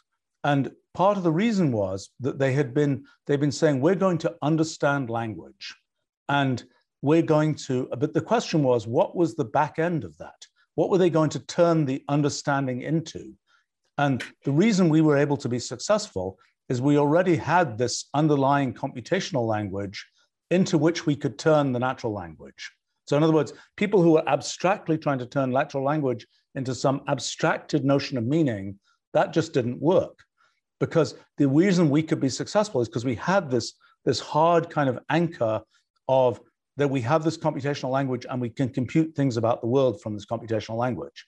And so my, my feeling is that this idea of, of a, an abstract notion of meaning that sort of just sort of floats around, I don't, I don't really buy that, that, that concept. I mean, I think that there's a, there's a sense in which we can do things like we can say, you know, the, the, we, there's this hard anchoring of meaning in terms of computation, and then there's an exposure of that meaning as natural language. And that's a very fuzzy thing. And when you expose it in terms of natural language, and we say, for example, what's an alcoholic drink? Well, that might change over time. What counts as an alcoholic drink? It might be this percentage alcohol. It might be that kind of alcohol. It might be the, this, that, and the other and and that's something where there's fuzziness in in sort of how that's exposed as a thing that we humans talk about the, the way i think about it is like i mean i, I agree with you like that there is just, obviously you need something computational but uh, there is the difference between the top down and the bottom up stuff like like is the meaning defined by by what you can do initially or is the meaning defined by what you can do potentially like when you say alcoholic drink like and you don't have enough context, it may mean nothing. Because obviously, like if I take some apple juice, it's an alcoholic drink. There's alcohol mm-hmm. in there. So, so the, the, the alcoholism, defend, alcoholic content depends on like the social context of who's actually going to sort of perceive it. And, and sort of the way I'm starting to think about meaning now, I mean, this is a new thing for me. I'm, I'm going to be honest. I've been thinking about meaning very reductionist for a long time because I didn't know anything about this. I was, I was, I was just a bloody physicist, you know. I, I didn't know anything about it. I mean, I knew some category theory and stuff, but I was thinking very like we, we are phys. I mean, you know this. You, you you've been trained as physicists. We're, we're we initially are trained as bloody reductionists. I mean, you have to fight that thing. You have to fight that thing your whole life because you're indoctrinated with that stuff. But now I'm actually totally getting into the idea like that that that stuff should come top down. And that's a new challenge. That's a new challenge. How do you do that? And that's a very new challenge for computation too, I think. Because computation hasn't been, I mean, math definitely has been, physics was never set up like that. Maths was never set up like that. Computation was never set up like that. So how are we going to do that? Well, I mean, can I make a comment? Go, go ahead. I, am not sure if we're supposed to just sort of be following because this is a fascinating conversation, or if it's okay for us to interject some comments. Well, by all means, interject. But I think it's probably easier if you. I I should look at all these chat comments that have come in because we can we could try and address these. The, there's a whole flow of of. Uh, Wait, can I? Can, I mean, it's late. Can I go to Luke? yes, yes, yes, yes. We'll we'll, we'll see in a minute. The, um, let's see. Let me. Uh, look at some of these comments here. Um,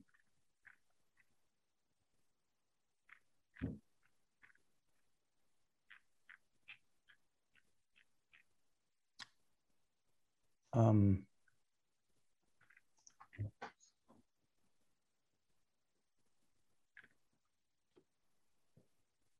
I'm going to try and talk a little bit more about compositionality because I think I, I, want to really understand what what Bob, you know, how Bob thinks about that, and uh, what on earth does Bob have in there in his in his um, uh, actual physical environment there? It's it's it's like a movie set behind him there.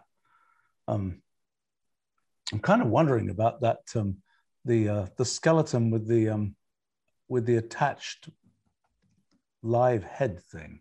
That's very odd. Um, perhaps um, that maybe Sagan's face on there. Satan, you think? Sagan. No, Carl Sagan. Hmm. I would I would doubt that. We can yeah. ask. The, the, yeah. Oh, Ross Duncan. Okay, okay. Somebody who who um who Bob works with. Okay, who hopefully is in better condition than than the um uh um. It's um. I guess we have to ask. Maybe we shouldn't ask Bob whose skeletons these are. Well, do you remember that hilarious moment where Bob delivered his? Talk? We invited him to do a colloquium, and he he delivered his talk, and the real um, sorry, what is his name of his collaborator Ross again? Duncan, I think. Yeah. Yeah, the real Ross Duncan was kind of masquerading as a skeleton for quite a long time, and then yes, yes, actually, I remember that. Yes, yes, that that is a that's a that's a pretty good piece of camouflage. The some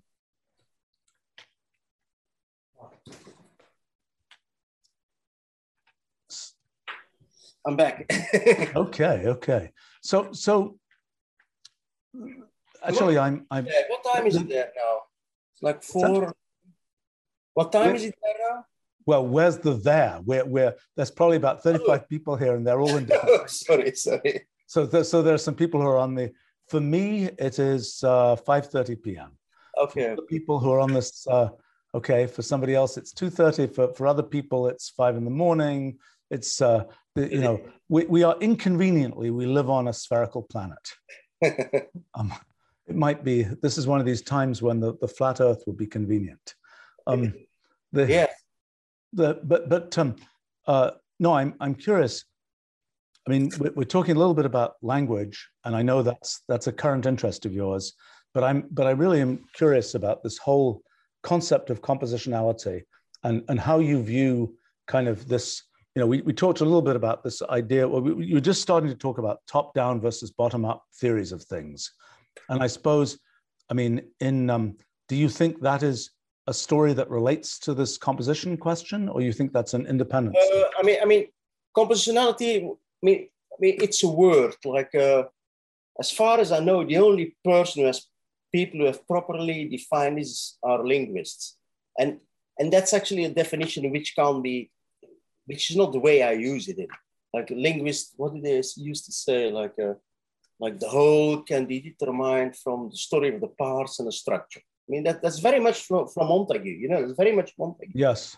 But it, that, that's, that's, that's, that's a story which definitely can't be maintained. So, so for, for a linguist, their belief is that the meaning of the whole is derived from the meaning of the parts.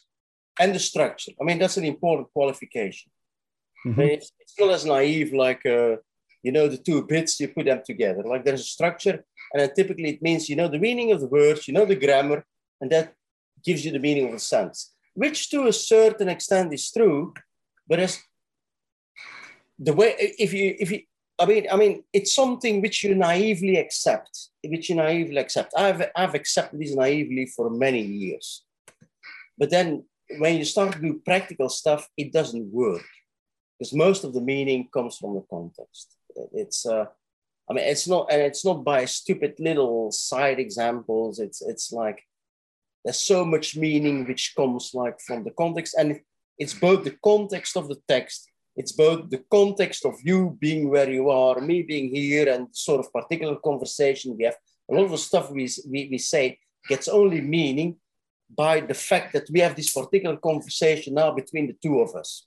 You, and you, know, I'll make a very practical point, which is that I thought that context was going to be critically important in useful meaning. When we started building Wolfram Alpha, I thought we would have to know a whole bunch of stuff about the people who are asking, you know, random questions of what's now in Siri and Alexa and these other places, right? I thought we'd have to know who's asking that question. You know, are they what what what's their story? It turned out we needed to know for the kinds of questions that we're answering, uh-huh. which is which you know is a is a wide variety of kind of general knowledge type questions. You don't need to know much at all about the people asking. But I, I can understand it for general knowledge type questions, but like if I want to know whether you're now happy or not talking to me, I need to know a little bit more. Yes, you, know? you do. Something like sentiment analysis is sentiment very poorly. That sort of thing which I'm talking about. Like then it becomes a completely different ball game. Right. And, uh, but I think I think nailing that down. I mean, to me, one of the use cases that really helps nail that down is computational contracts. That is, if what you want to, what's that? Computational contracts. What does that mean? I don't understand. Well, it means it means you know you you write an employment contract, let's say, or you write um, and right now you would write that in English or legalese, but the the idea is to write it in a computational language. And this is something that, you know, in, in the blockchain world, smart I know, I know, I know people have been trying to do that there. I've got some. You, you know Fabrizio Genovese? Yes, yes, I do. he was a former PhD. I mean, he's the first one who told me, like, I spent two hours talking to Stephen Wolfram. right. Well, actually, and the and the story behind that is one of the is a charming story because I was at um, uh, I think South by Southwest, a kind of uh, techie trade show type thing. Okay, and I'm wandering around this this trade show floor actually with my son Christopher, and you know, there's there's one booth that somebody about uh, you know doing advertising by by injecting things into the upper atmosphere and having streaks of light in the upper atmosphere, and then the next booth is somebody with a giant robot, and then we get to Fabrizio's booth, and I say, "What do you do? What are you doing?" and he says, I do categorification of Petri nets. And it's like, okay, that's very different from the giant robot in the booth next door. And I, I, don't think Fabrizio particularly, you know, recognized me or anything. And it was just so funny that somebody would say something like this in, in what was a, you know, a technology trade show. And it's like them for many people who would walk up to the booth, that the statement I do categorification of Petri nets would be a, a complete conversation ender. Um, anyway, that was that's a that's a, a fun thing. But but I think very, he's a very sweet guy. Like he's a, right. He was but, one but, of my. but, but yeah, right. So I mean, I think he he had an effort to. Um, uh, I mean, the real question is if you take a standard legal contract which has various provisions, like you know, you can do this, you can't yeah. do that the question is, can you, can you express that in a computational way? And you know, perhaps some pieces of that will be, um, you know, you might say, Bob has to live within 10 miles of, uh, you know, the, the company headquarters or, um, uh, and, and things like this. And I think that's a place where this, you know, for a long time, when people have talked about natural language understanding, they haven't had a use case. And that means that they can it sort of flops around without um, uh, without really uh, having you know with, without having good definition um, and uh, um, and and so you know to me like this question answering thing that we've done with Wolfram Alpha is one example where natural language understanding has a use case and computational contracts um, is kind of another important place where you get to take sort of statements about the, the real world and try and uh, do things with them in a sort of in a way where the meaning matters, so to speak. So yeah, I'm trying to get uh, to the understanding now of what natural language understanding means. Like because um, I mean, understanding can mean I, am trying. I'm, I'm starting to understand what you say. Like understanding just means like really understanding the logical propositional content. Am I, is this well like... yes but except that that's but but then you're you're putting yourself in the box of logic which i think we both agree is yes, the wrong yes. box yeah I, I, know i know but it's a, some sort of formal understanding right? well right this is this is what i've spent my life trying to build is the thing is the target for that understanding, which is you know the computational language that we've been building with our whole Wolfram language system and so on is about representing things in the world computationally, and that that to me once we can represent the things computationally, we can you know we can do computations. We can use all of the apparatus that people have built with all the sort of algorithmic development and so on that's been done. And then, for example, if we have these computational contracts that, you know, one contract says this, another one says that, we can figure out what the what the net implication of that is, or whatever it is. We can we can kind of, um, uh, you know, this allows us to actually. Um, uh, it's not just make deductions because deduction sounds like logic. It's the raw material for computing with things. And so I think that the, you know, to me, the real target of natural language understanding and, and the, is, is convert natural language to computational language. And what we've done, what I've done in the last 40 years or so, is try and build up a computational language that can express many kinds of things. Not everything. I mean, a, an additional project is to do the kind of thing that people like Leibniz were trying to do with their sort of philosophical languages and so on, where you get in a sense, a symbolic representation for everything, including, you know, right now in our language, you know, the drink that you're drinking, I have no doubt we exists as an entity in our language and we know lots of things about it and we compute lots of stuff about it. The statement that you're drinking it is not one that is currently expressible in our language.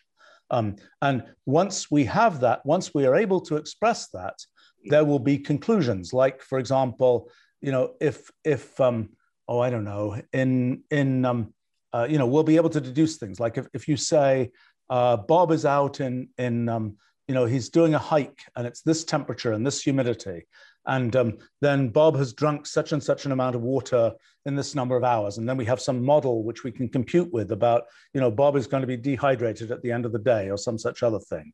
You know that's a place where we can we can take what is potentially a natural language description of Bob's been drinking a lot of, you know, this number of bottles of water or whatever, and turn that into something which is then computational and which we can then, you know, make conclusions from. I mean, that's my that's my that's my way of thinking about what is the target for natural language understanding. I mean, I mean, I mean, your notion of comput I mean, the notion of computation, of course, very complicated to the extent that it's something decidable, is some because in a lot of these things, when you start thinking about the models involved. But I, I don't think, to me, to me, the story of computation is just a story of the following of definite rules. Okay, so, so even if it's difficult, it doesn't matter. Doesn't matter. Doesn't matter. I mean, many things that you know in in Wolfram language, there are many functions. You know, we have a function for solving Diophantine equations. In principle, that function cannot work, but in practice, it works you know, very, very often. It's useful. I mean, that's, that's, that's what engineers always tell me. And that's the whole story of complexity. It's just worst case stuff.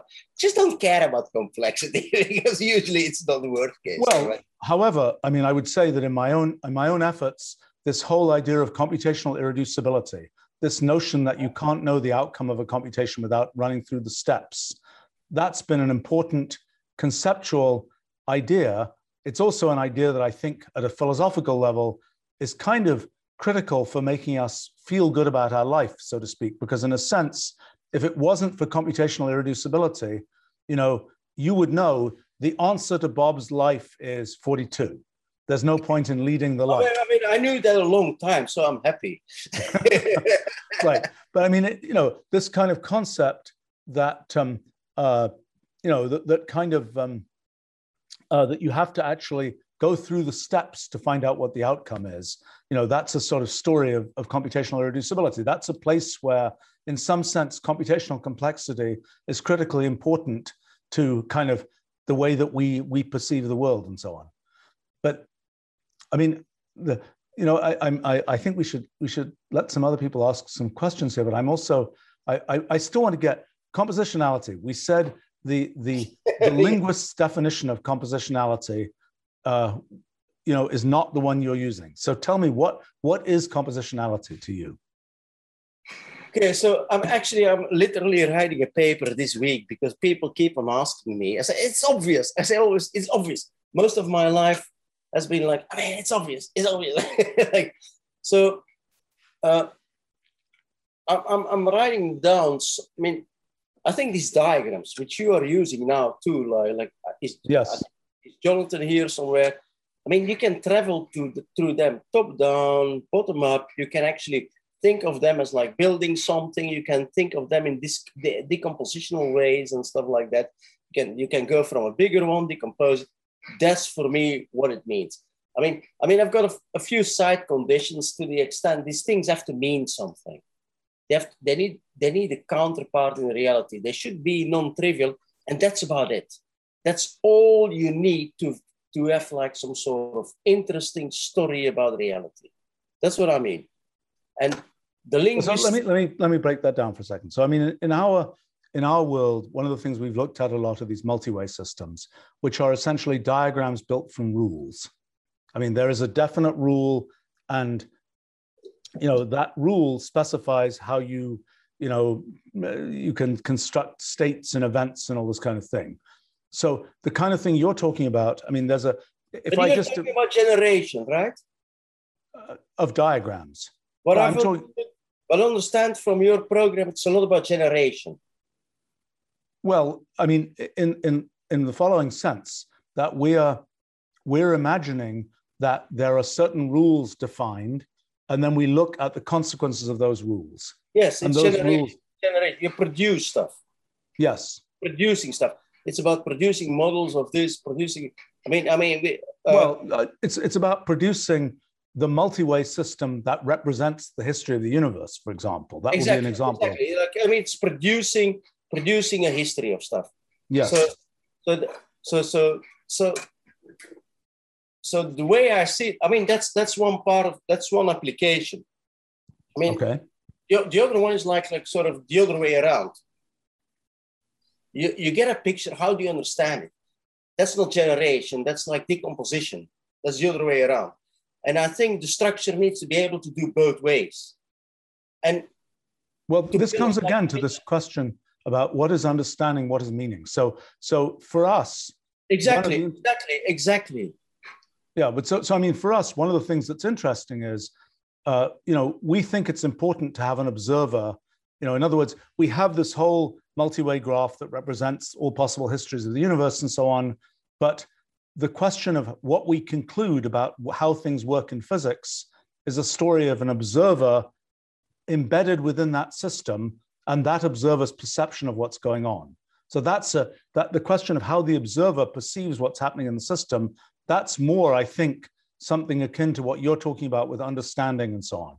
That that's more the. I think I think I think the I think the idea of an observer is to some extent uh,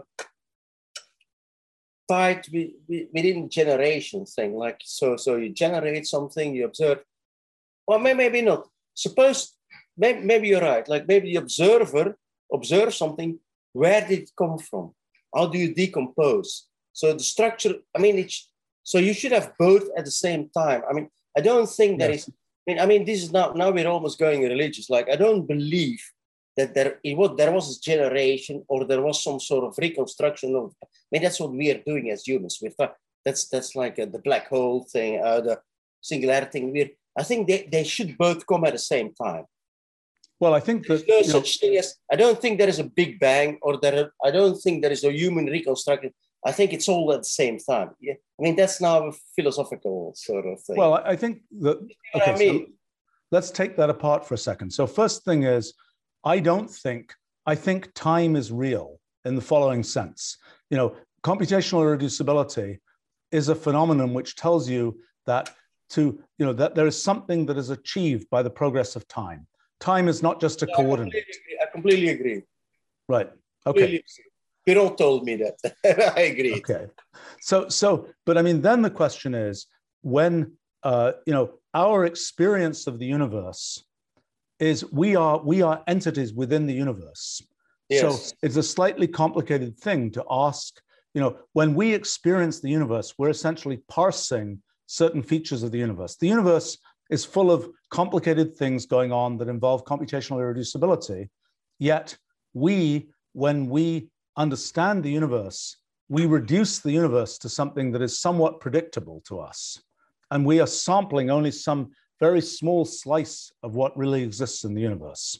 And the question of, of what we slice, what we slice off, what, what kind of things do we pick out from what's there in the universe? And I think that's where you need some kind of theory of the observer to know what kind of things do we pick out.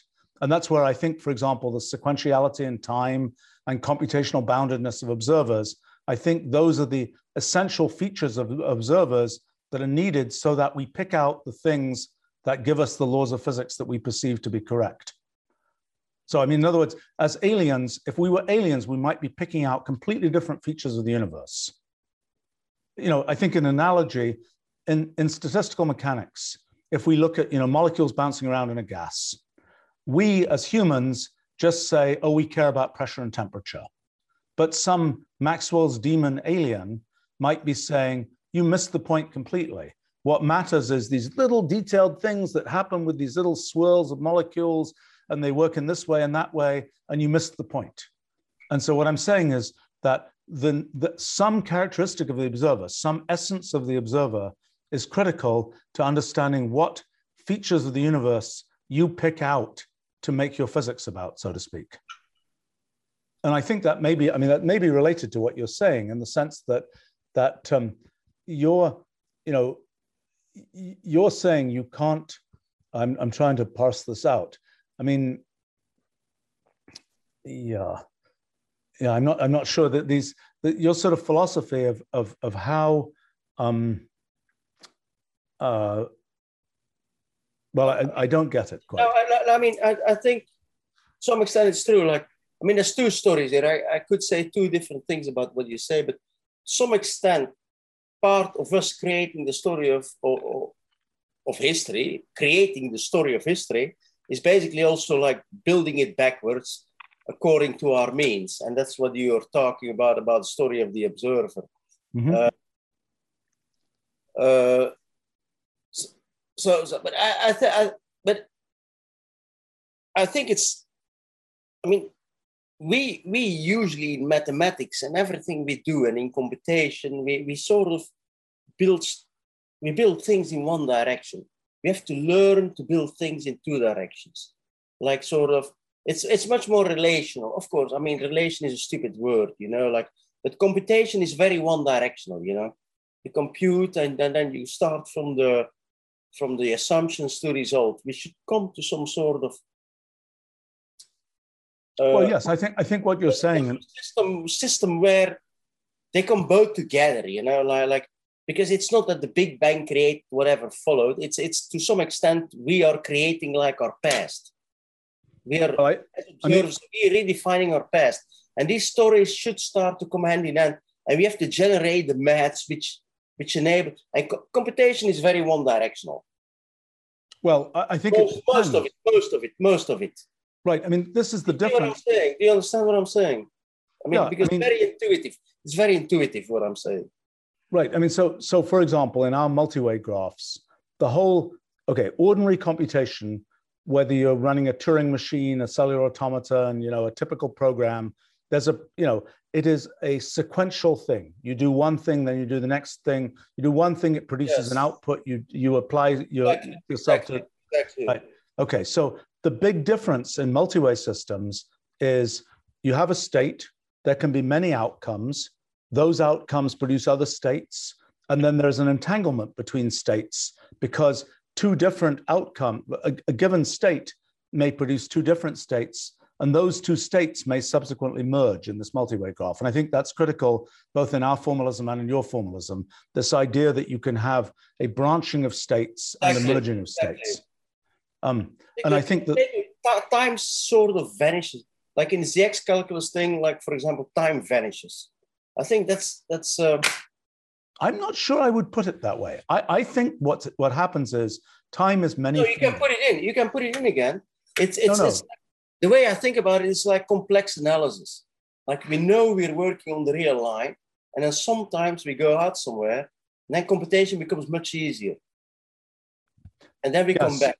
You see what I mean? Yeah, yeah, but but I think I mean the way that I see multi-way systems, which I think is is is similar to this. uh, okay, ZX calculus I think is a little different because it's more equational, and multi-way systems tend to be more kind of uh, single directional, as in they are Generation. generating. Yeah. But but I mean the, the point is that that uh, I think the difference is we usually think of time as being essentially one dimensional. It's a you know there's a thread of time. That's what how computation typically works. In a multi-way system, there isn't a single thread of time. There are many branches. There are many fingers of time, and they branch and they merge. And that that process of branching and merging is something that is, I think, essential to, I think, the formalism that you've worked on a lot, the formalism that we're working on. I think No, it no, Of course, I agree. I agree. Right. But I mean, I think, but one of the things that's interesting there is in order to even know, okay, so computational irreducibility implies that an observer or one can't know what's going to happen except by running each step. What multi-way systems imply is even to know what has happened at a particular moment is non-trivial because there's no there's no notion of this moment in time. There are many fingers of time, I love that. I love that. right? And so I love that. I mean, the Greeks would have loved that.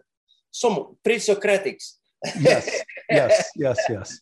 Right. But I mean, so so you know, the idea is that to define the state of the world, so to speak, you have to have an observer, you have to have something that can knit together these different fingers of time. You have to, you, you don't get to say at time t equals 10 or something, this is the state of the world. And and so in other words, there's this, and I think that forces you into this kind of, you know, in order to deduce anything about the state of the world, you have to have a model of the observer.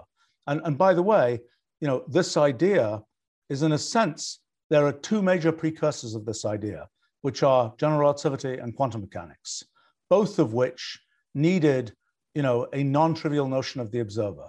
And they are, and I think it is not coincidental that our models end up reproducing general relativity and quantum mechanics because they're basically, they are the theories that you get by making certain assumptions about observers within this this uh, th- this kind of system that has this kind of branching merging type thing. I mean, to, to me, the thing that I think you're you're going towards, and I think we're also trying to go towards, is to get this bigger understanding of these branching and merging type systems. How should you understand what's happening? I, I think I'm going more top down, and you guys are going more like sort of you're building it. Like, well, I'm just. I, I want to I want to understand this top down idea because I mean you, you're saying let, us take is is linguistics the best example or is there another good example of sort of no, I mean, I mean, I mean, for me, linguistics is a bad example. I mean, for me, I mean, I think linguistics was a very good place to look because uh, in in the sort of the last paper, I mean, last things we have been doing, they're not out in papers yet. Like, uh, in the, uh, we're still working on it because I think we're sort of taking away everything from language, which is sort of uh, language dependent.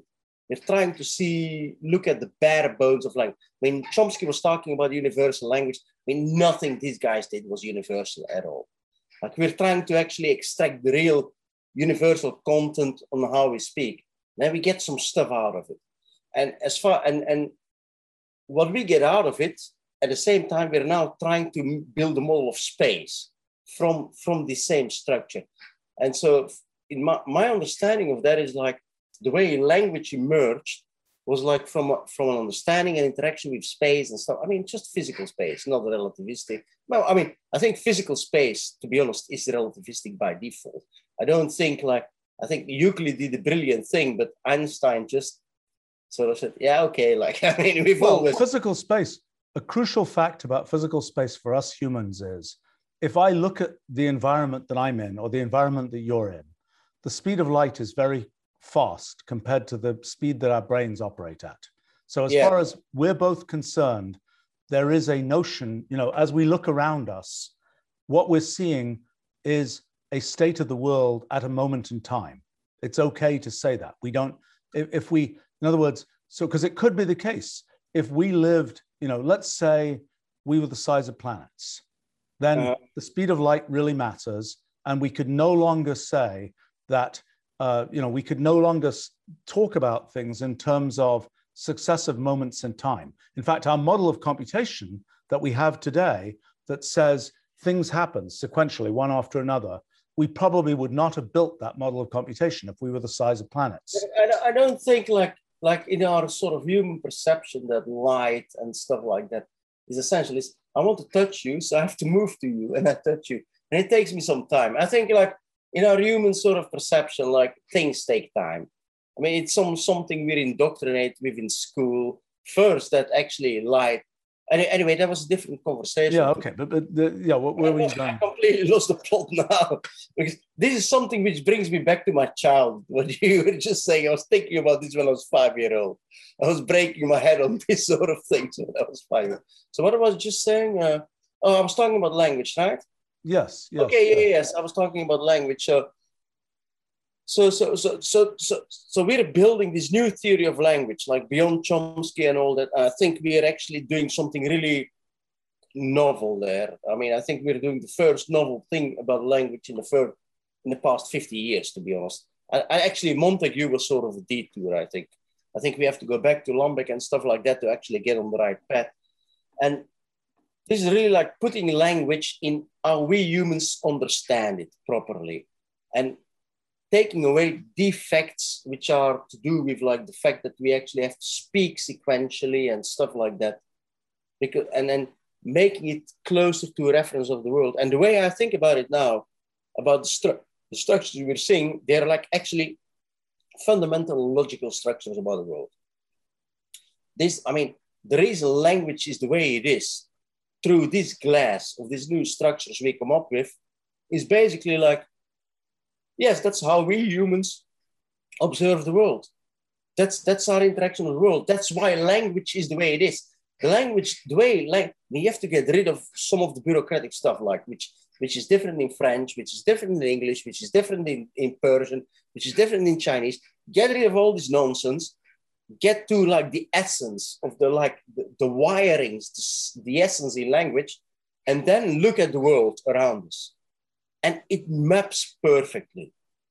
That, I mean, I, I, don't know if this is any, I mean, this is stuff I'm working on now. Like, well, so, so I must say that I find some of that I'm I'm skeptical because you know the the the um, no I, I think what's I mean one what you're saying I think is you know what I'm saying is there's this kind of computational language can, which can express lots of things about the world and I understand that fairly well it's a practical thing, you know, it's something uh, we built, right?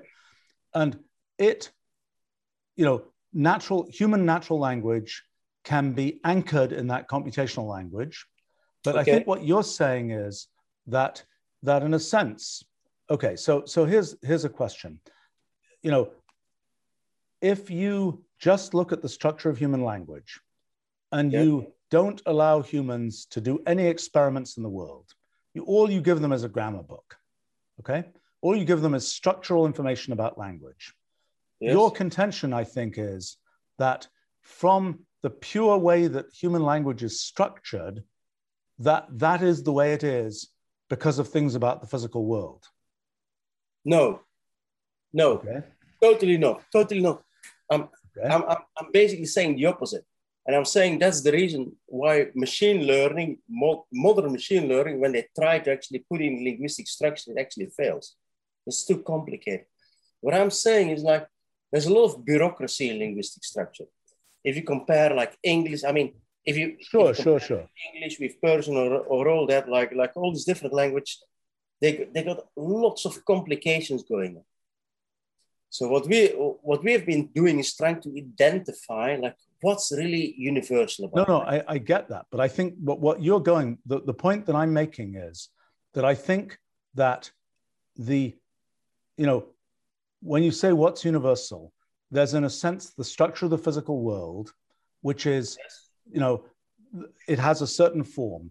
And there is a so there is the structure that the physical world has and then there is a description of the structure of the physical world those are two different things and then okay. there is the language that is our, you know, as you say, bureaucratically imbued version of the description of the physical world. And what you, I think you're implying is that there is a layer of description of the physical world which is below language, which is more universal than language, but which is not just the physical world itself.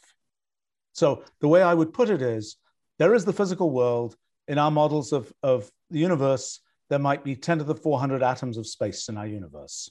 They're all doing really complicated things. We Yeah. humans don't care about what most of those atoms of space Oh, are. I completely agree. Right. So we're I'm not- picking, I'm not talking about like I'm not talking about microphysics at all.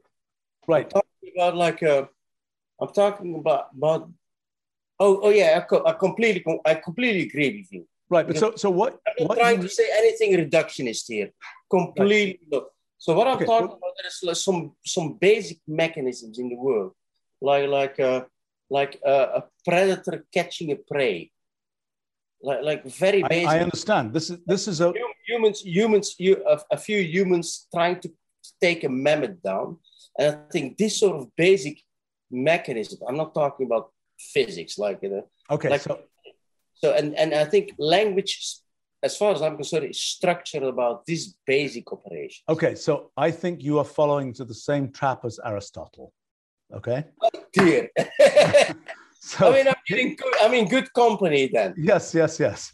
No, but I mean, what, in a sense, you know, what Aristotle, I mean, Aristotle's actual objective was a little bit different, but what, but, you know, he was trying to say there are these things in the world and we can make a formal idealization of the things that matter in the world, right? So he's saying, and there is a, he's saying there's a limited uh, formal system, in his case, logic, that Yes. capture right and so people have you know like like the semantic web is a good example of a bad example actually of I agree. I agree. I agree. right so that that's a the semantic web is another kind of you know it's a an ontology you know with with containment and all this kind of thing. It's a model a formal model of the world. So my observation about this is that that the you know what is one trying to do in building a computational language? What one's trying to do is to interpolate between human understanding of things and what actually exists in the world. And it is i claim that the you know i don't think there's a universal model there's a simple model that does that interpolation because i think that capturing human understanding human understanding has a complicated historical foundation that's you know the things that happen to be discovered by this at this and that time the things that developed based on the fact that we have two arms and things like this. There's a, there's a lot of very detailed stuff there and so my my belief in building our computational language for example has been that there sh- one shouldn't try to find the magic universal theory that reduces. Oh, I completely agree. I completely agree. I completely agree. So I'm talking about something much more basic. I'm talking about like basic ideas like that if you got an action, you got an object, and you got a subject, and somebody generating the action and somebody stuff. And this is not even absolute thing. This is not even absolute thing. Well that- yeah right sort of some that's kind of the, the It is a notable fact about human languages that they all have nouns and verbs That's that's all I'm talking about. That's all I'm talking about. These sort of basic things. That's all I'm talking about. And and some of the things like uh, the people like Chomsky and Lambek and Gadron is like they, they thought sentence type was some sort of different type. It was not. It was some sort of composite of nouns. It basically a sentence type is whatever affects you in the sentence. And then you can kind of build up a completely different. I mean, it, it, it's much less ambitious than, than I probably may made it sound initially. It's like just a slightly different, it's it's subtle, slightly different way of structuring. There is like no sentence types anymore, there's no universal stuff anymore. And then suddenly you get sort of a circuit model of language. It's very simple, it's very naive. And when you talk to people about it, and then like like master students or, or students who never hear about it, they just get it. They just get it. You, you see, I mean, that's empirical evidence. Like I've I've been trying them like put turn this like I mean, you ask somebody like put this sentence into some sort of Chomsky grammar structure or whatever. I mean, I mean, they have to study for that for half a year, you know. Turn this into the circuit. I tell them they do this in five minutes. Well That's empirical evidence. so i mean you know usually in in in kind of diagramming sentences there are two different approaches right i mean there are these there are these what are they called they're these um oh gosh Yeah, there's there's a, there's a few approaches there, but we do it. I mean, the thing is, they're sort of like uh, uh, they're not as foundational as Chomsky stuff. You know what I mean? Like they're not sort of built up from. Uh, so so we, we we got a proper foundation there. Huh? Right. I mean uh, the okay, but I mean I, I'm I'm aware of. I mean this this stuff that came from Ajdukiewicz and Lambek and all this kind of thing. This this way of what is it called? The thing where you where you put these where you just connect words together. Grammar, categorical grammar. Right, but there's a different name for it in, in, in parsing. In parsing, there's the notion of, of constituent graphs, constituent trees, and then there's a different, um, I know we actually have a capability for doing this in our language, so I, I have to look at what, what, what this is called. It's, um, what is it called? It is called, oh, dependency graphs, that's right. Oh, dependency, to, dependency graphs, yes, of course. Yeah, I remember helping design those way back in the day. What's that? Did, did you design that, Tali? Yes, and I prototyped the visualization that we used there, I think. So, the, but but I mean, so that's just been an approach that I think has fallen by the wayside. In the in the, I mean, Chomsky's is a very tree-based approach to structuring sentences, and dependency graphs is uh, a more, I mean, that, that's just connecting word. It's more like function application. It's more like oh, the sure, verb sure. is a, is a is a function of its of its arguments and so on. Sure, sure, sure. So, I mean, the thing, I mean, the, the main thing we, I mean, we're building now, it's like the idea of having sentence, a lot of these things are kind of sentence based. Like sentences don't make, I mean, for us, sentences don't even make sense anymore. It's, it's, it's like, because many sentences can be broken down in different sentences. Like lots of these traditions were all based about like uh, the monolithic thing is a sentence, right? I mean, it doesn't make sense to me. Like, like you tell a story, sometimes you say something in one sentence, sometimes you say something in two sentences. The idea of like having sentences, a monolithic unit, it's just, I mean, it doesn't make sense. It's well, I think one of, it's one of the, about a story. Look, one of the issues, I mean, sentences are a form of modularity. And modularity, I mean, one thing we've learned from the practice of computation is, you know, that's the way, that's the reason von Neumann, back to von Neumann, you know, another thing von Neumann kind of got wrong was this idea that you know a program would have to be a monolithic thing, and so he thought programs couldn't be very long. Yeah, yeah, I agree with that completely. Right. I mean, he he you know he didn't have this idea of modularization of programs, and I think sentences and paragraphs and so on are probably our you know a, an important modularization for the practical processing of language by our brains. I mean, it, it may not be a a necessary feature, just like you could write a program. You know, you could do, you could write, uh, you know, any one of these programs you write, you don't need subroutines. You can just write the whole thing as one long string.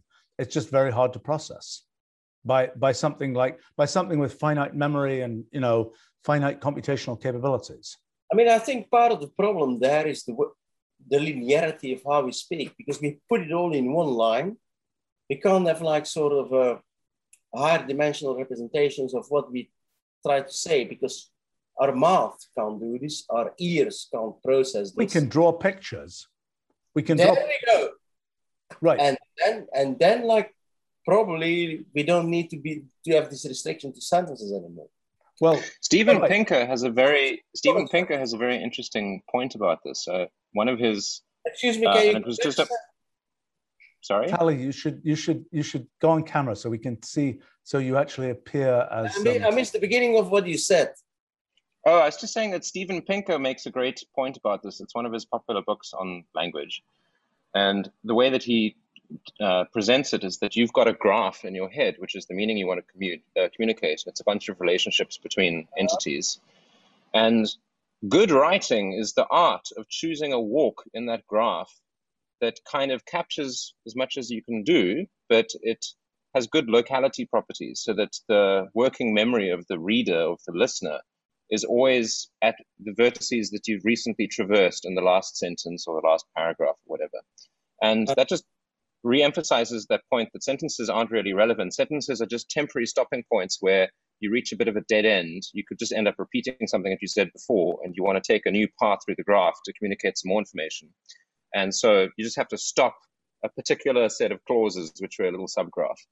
Um, and I quite like that. It was a very vivid way of and it, it accords with how I feel about what good writing is. It's really about navigating this abstract space of meaning efficiently. That's you interesting. Know, although, although I think that in a sense presupposes Tali this kind of you know knowledge graph esque view of what meaning is, which I which uh, which I tend to think is not a particularly good approximation to what's actually true in the world. I mean, probably a, not. And, and maybe hypergraphs are the way to to update that idea to the 21st century. That would be interesting. Although although SPARQL and things like that do already have hypergraphs. My understanding is that everything is tuple, everything's triples in the end. So they do the same trick that you did early with the physics project, where it's just like, well, every graph you can turn it into a trivalent graph, but you actually lose a lot of ability to reason about complex things when you do that. You kind of miss the point. So but when you're talking about triples, you're talking about knowledge graphs, right? We're, yeah, we're talking well, about. I'm not talking about triples, but yeah, right. But but what I was saying was that that one attempt to, I mean, this knowledge graph idea sounds cool, but doesn't work in practice. I mean, that's I basically. I completely agree. Like, it doesn't in practice people do distributional semantics? like isn't there's a whole other way of thinking about meaning right which is pioneered by these machine learning kind of these word embeddings and a lot of the recent ideas of machine translation these are quote unquote distributional semantics vector space based yes semantics. but that that also and i'm curious what bob thinks about this i mean you know the word2vec world of you know let's have a vector space that represents meaning um, is uh, uh, you know to me the one example of you know king minus man equals queen type thing or something, or plus woman equals queen. Um, this kind of linearity to meaning space just seems completely wrong to me. And I, you know, I'm curious what you think about this kind of the vector space embedding. Okay. Let, let, me put two, okay, I can put, say two things about it. I, I completely agree. It's completely shit. There's nothing like meanings living in vector space. On the other hand, like, I mean, my only claim to fame in, in like anything to do with language is in that area because like in 2008 nobody I mean that I mean nobody knew how to combine meaning and grammar like I mean now they don't care anymore but at the time actually there was a question like how can we combine meaning and grammar and by using like a, a composi- our compositional approach we basically took like grammatical structure on the one hand like embedded like as linear maps in, in vector spaces, like we took Lambda calculus, thought of it in linear, linear maps like in categorical quantum mechanics, like, like in teleportation and stuff like that. We, we put it together like meanings as vectors, and we had an algorithm to compute, compute meanings of sentences from meanings of words. That's what we, uh, that's something we did in 2008. I mean, this got a lot of bigger. I mean, this was pre this was pre deep learning, you know. So we were on the cover of New Scientist and all that with all that shit. So, so I'm always I'm always suspicious. You know, New Scientist. I was amused to realize oh, recently that I have. I know, I, have I know, but I mean, I mean, it's funny. Like that was my the first time I got on the cover of like a major. thing. No, I, I, I was going to say about, New about natural language, which I knew nothing about. Right. This this is you know, New Scientist is the only magazine where I have continuously subscribed to it most of my life. I've had a subscription for 53 years, I realized. um, but almost everything that uh, it is it is a is a great read, but almost nothing that you read in there turns out to be real. Exactly. exactly. Exactly. exactly. So So Bob, George Lakoff has written at length about things you've talked about. In fact, what you've been talking about sounds so you, much like a lot. Get it back? Can you go back again? okay, what you have talked about sounds so similar to a lot of things that George Lakoff and Philip Johnson Laird have been writing about a meaning of language being rooted in our embodied experience in the world and yes. also about the how the structure of language is largely built on mental models and metaphors which can be highly parallel uh-huh so have you read those guys because they may have a lot to say that's relevant to exactly what you're thinking. I read? I'm like, I'm, I mean, what can I do? Like, I'm not building quantum computers and stuff like that. I mean, uh, I mean, it's a, I mean, a per, how much can a person do? Like, I mean, I also like to drink my beer, right? but yeah, I mean, I, am uh, Uh, I don't. Yeah, I, I also have copies of those it, those books, and I also have never I mean, really understood. I mean, it's a. How do you? I mean, I know Steve. You you know so much. Like, how do you do that? because I don't. Why do you read? When do you find time to read that stuff? I don't know. Like, I mean, So- So I I mean, that's, that's just like a personal question. Like, how do you I'm do also very curious about the answer to this question. what, you're asking who? Who are you asking? You're asking me. The yeah, I look. It, it becomes easier. I have a good memory, and it becomes easier to learn things after you've learned a lot of stuff already, because things fit together, and um, that's so it it uh, it becomes ever easier to learn new things. I, that that's my basic answer. I mean, but but I think, but but now I'm curious. I'm asking about the reading to find time to read. I, I don't read very well. I must admit, I'm I'm not a I great. read nothing. I read nothing. I, Yeah, well- I can't do. I mean, I've like I, I built like like this big group at the Oxford University, fifty people. So I'm dealing with admin bullshit and stuff like that. I used to deal. I mean, I mean, I can't read anything because the only. I mean, if you want to have some time to create, you just don't have time to read. It it that's the sort of position I found myself in. Well, see, that's that's why now that you're a company person, maybe you'll have a different kind of structure. The but but um, actually, I have to since since since you're now in the quantum computing business, I have to ask. I mean, have have you been involved much in kind of the physics of how quantum computers should actually work? Uh, I mean, I mean, I don't know whether you noticed this, but like recently we sort of absorbed part of Honeywell. So, as the senior scientist, I'm supposed to understand that stuff now. Um, so Uh, You know, I, I- saw that you guys were, were caught in the gravitational, you know, well of, of Honeywell, so to speak, which is a fine company. actually, actually, it, I, it's it. So it chopped off from Honeywell, and then so so I'm I'm still in charge of the science, so nothing changed for me. So that's kind of cool. Uh, but I, I probably need to know more about ion traps now soon. I mean, I kind of know something about them because they used to do these things in Oxford, like uh, next door to, to where I used to be. So that's that's a good thing. Uh, so yeah, I mean, I mean, the thing is, like, I've been closely involved. I mean, actually, I've been pushing an experiment from from like a year and a half ago with like the optics people, because that's where I think, in the long term, the future is optics. And So I've you- been So that's your bet for the for the implementation technology for quantum computing is optical. I mean, that's the thing I understand best. I mean, this superconducting stuff, uh, ion traps, like, uh, vague, I vaguely understand superconducting. I mean, I'm just talking about understanding. I'm not, I'm not talking about trust. talking something that my mind can actually understand. The optic stuff, I, I'm, I'm pretty good at because I've been, I've been very close to like Zeilinger group in Vienna for many ages. They were like a, like one of the biggest quantum foundations group. Like I've spent so much time there. I, I'm, I'm friends with Zeilinger, and so I know this, know all this stuff. Like, uh, and so we're doing experiments with them. And I and then if you companies like PsiQuantum, like Terry Rudolph in uh, I don't know you like uh, I mean I mean they're actually the people personally I know the best and stuff like that. They're they're doing this secretive thing there. I hope that's and and they're doing measurement-based quantum computing, which is really measurement-based quantum computing. I mean, they're, using technology. I mean, this is uh, using microprocessor manufacturing technology for quantum computing. I mean, that's the uh, at a practical technological level. That seems to be the one. I mean, the conceptual level is much more interesting. Like uh, they're doing measurement-based quantum computing, which means like they don't they don't do unitary gates and stuff like that. It's just like only observing. So all why is it quantum? If it's all observer, why is I mean, doesn't the No, it's, observer? it's quantum measurement. Yeah, but, but what? Teleportation. It's like teleportation. You alter the state by observing, Okay. And you you get a universal computational model, and it's by nature much more uh, fault tolerant because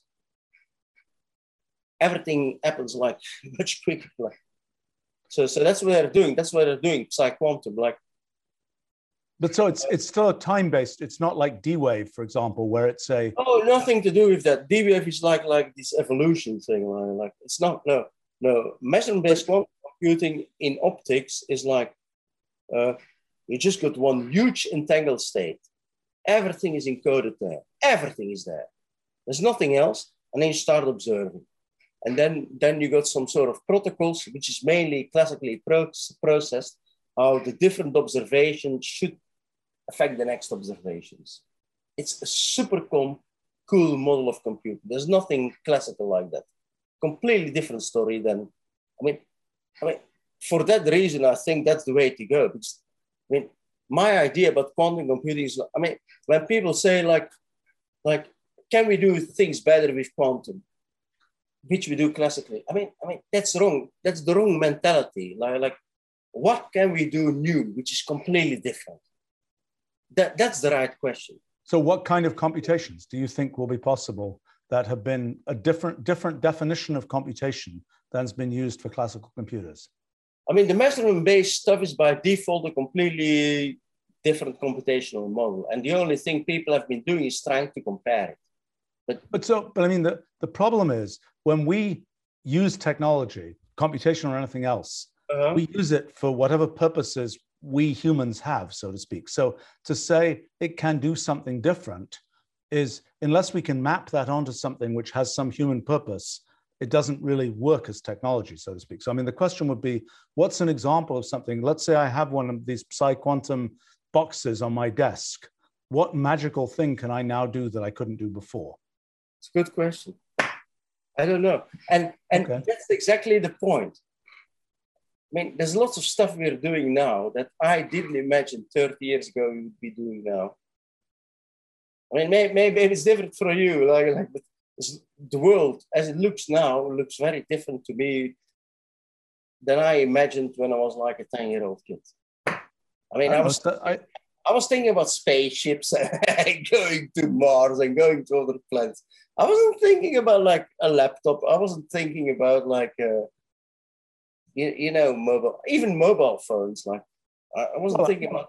I think one of the things that's a challenge is, you know, your and and our kind of model of of sort of multi-way computation. The uh-huh. question is, what are the what are the human useful use cases of multi-way computation? So, you know, we've we've understood, you know, Turing machines we understand, you know, there's a there's a giant tower of utility that we built there. Although, well, to so so to give you an example of, of, of kind of a weird case, right? So my computational irreducibility concept, um, you know, when I originally started talking about that in the 1980s, I wasn't sure where that would be used, right? Turns out it's got this big use case in the crazy idea of proof of work for cryptocurrencies, right? So that's a it's a crazy use. That's exactly what I'm saying. That's exactly what I'm saying. That's exactly what I'm saying. We, I mean, I mean, I mean, when I'm talking to my, I mean, I mean, just a stupid example, like when Ross Duncan and I, I mean, I mean when, when I started doing categorical quantum mechanics, we had this like pamphlet, high level quantum, high level quantum programming language or something like that. The where it's now used is like low level, like quantum quantum like compilation, like like like optimizing gates. That was never part of the plan. It was never part of. I mean, I mean, I mean, I mean. Of course, it's good. I mean, it's not that. I mean, you know, the intention was high level quantum computation, like programming. what would that do? What would I mean? So, so in other words, my question is because you know this is in a sense, you know, again in my in my lifelong activity of, of, of language design, the big question in language design is what do people want to do? Once you can define functionally what people want to do, the implementation is challenging, but it's a very definite path. And the question is, what do people want to do? So, given a quantum computer, like what can we imagine doing with a quantum computer that is somehow, uh, you know, some something we care about, but is something different from what we've imagined doing before? But uh, this is a question to you. Whatever you did I mean, I, I remember I, I, had to learn mathematics as a physics student and all that. Like when, when I had to learn mathematics as a physical student, a physics student in the early 90s, whatever you're doing now, did you imagine that that was something people cared about? Which aspect of it? The, the things that whatever so, you're doing now, whatever you're doing, whatever you think now, I produced in the last. Uh, I mean, this, this was early 90s i think uh, i was right well so so for example i whatever you did in the last 30 years do you think did you think 30 years ago that's something you were actually shooting for so the, the real answer is I, I, I wrote down a to-do list in 1991. We finally finished that to-do list a few years ago. About half, half the things I've done were on that to-do list. The other half were not. So okay. in other words, so half the things I think were kind of, you know, they were on a path that was predictable. And half were things like, you know, something like blockchain.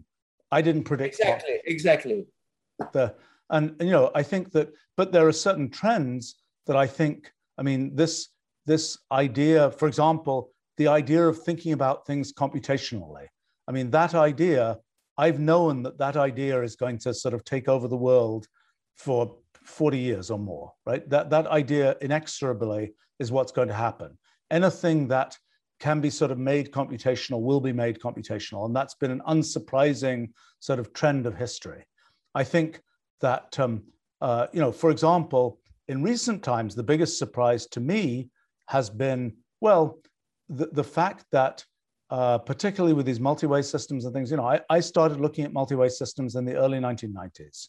Um, but I, and I thought they were interesting, but the central role that they're now playing in our models of physics, and I think that they, I kind of, I, I have this increasing belief that there's sort of a paradigm for science. So, so okay, my, my latest kind of um, gloss on the history of science, uh, which I, have been, I think, mentioning a few times this, this week to our, our students here, but, but um, is, uh, you know, I'm sort of identifying four epochs in the history of science and um, that have to do in some, at some level with the treatment of time.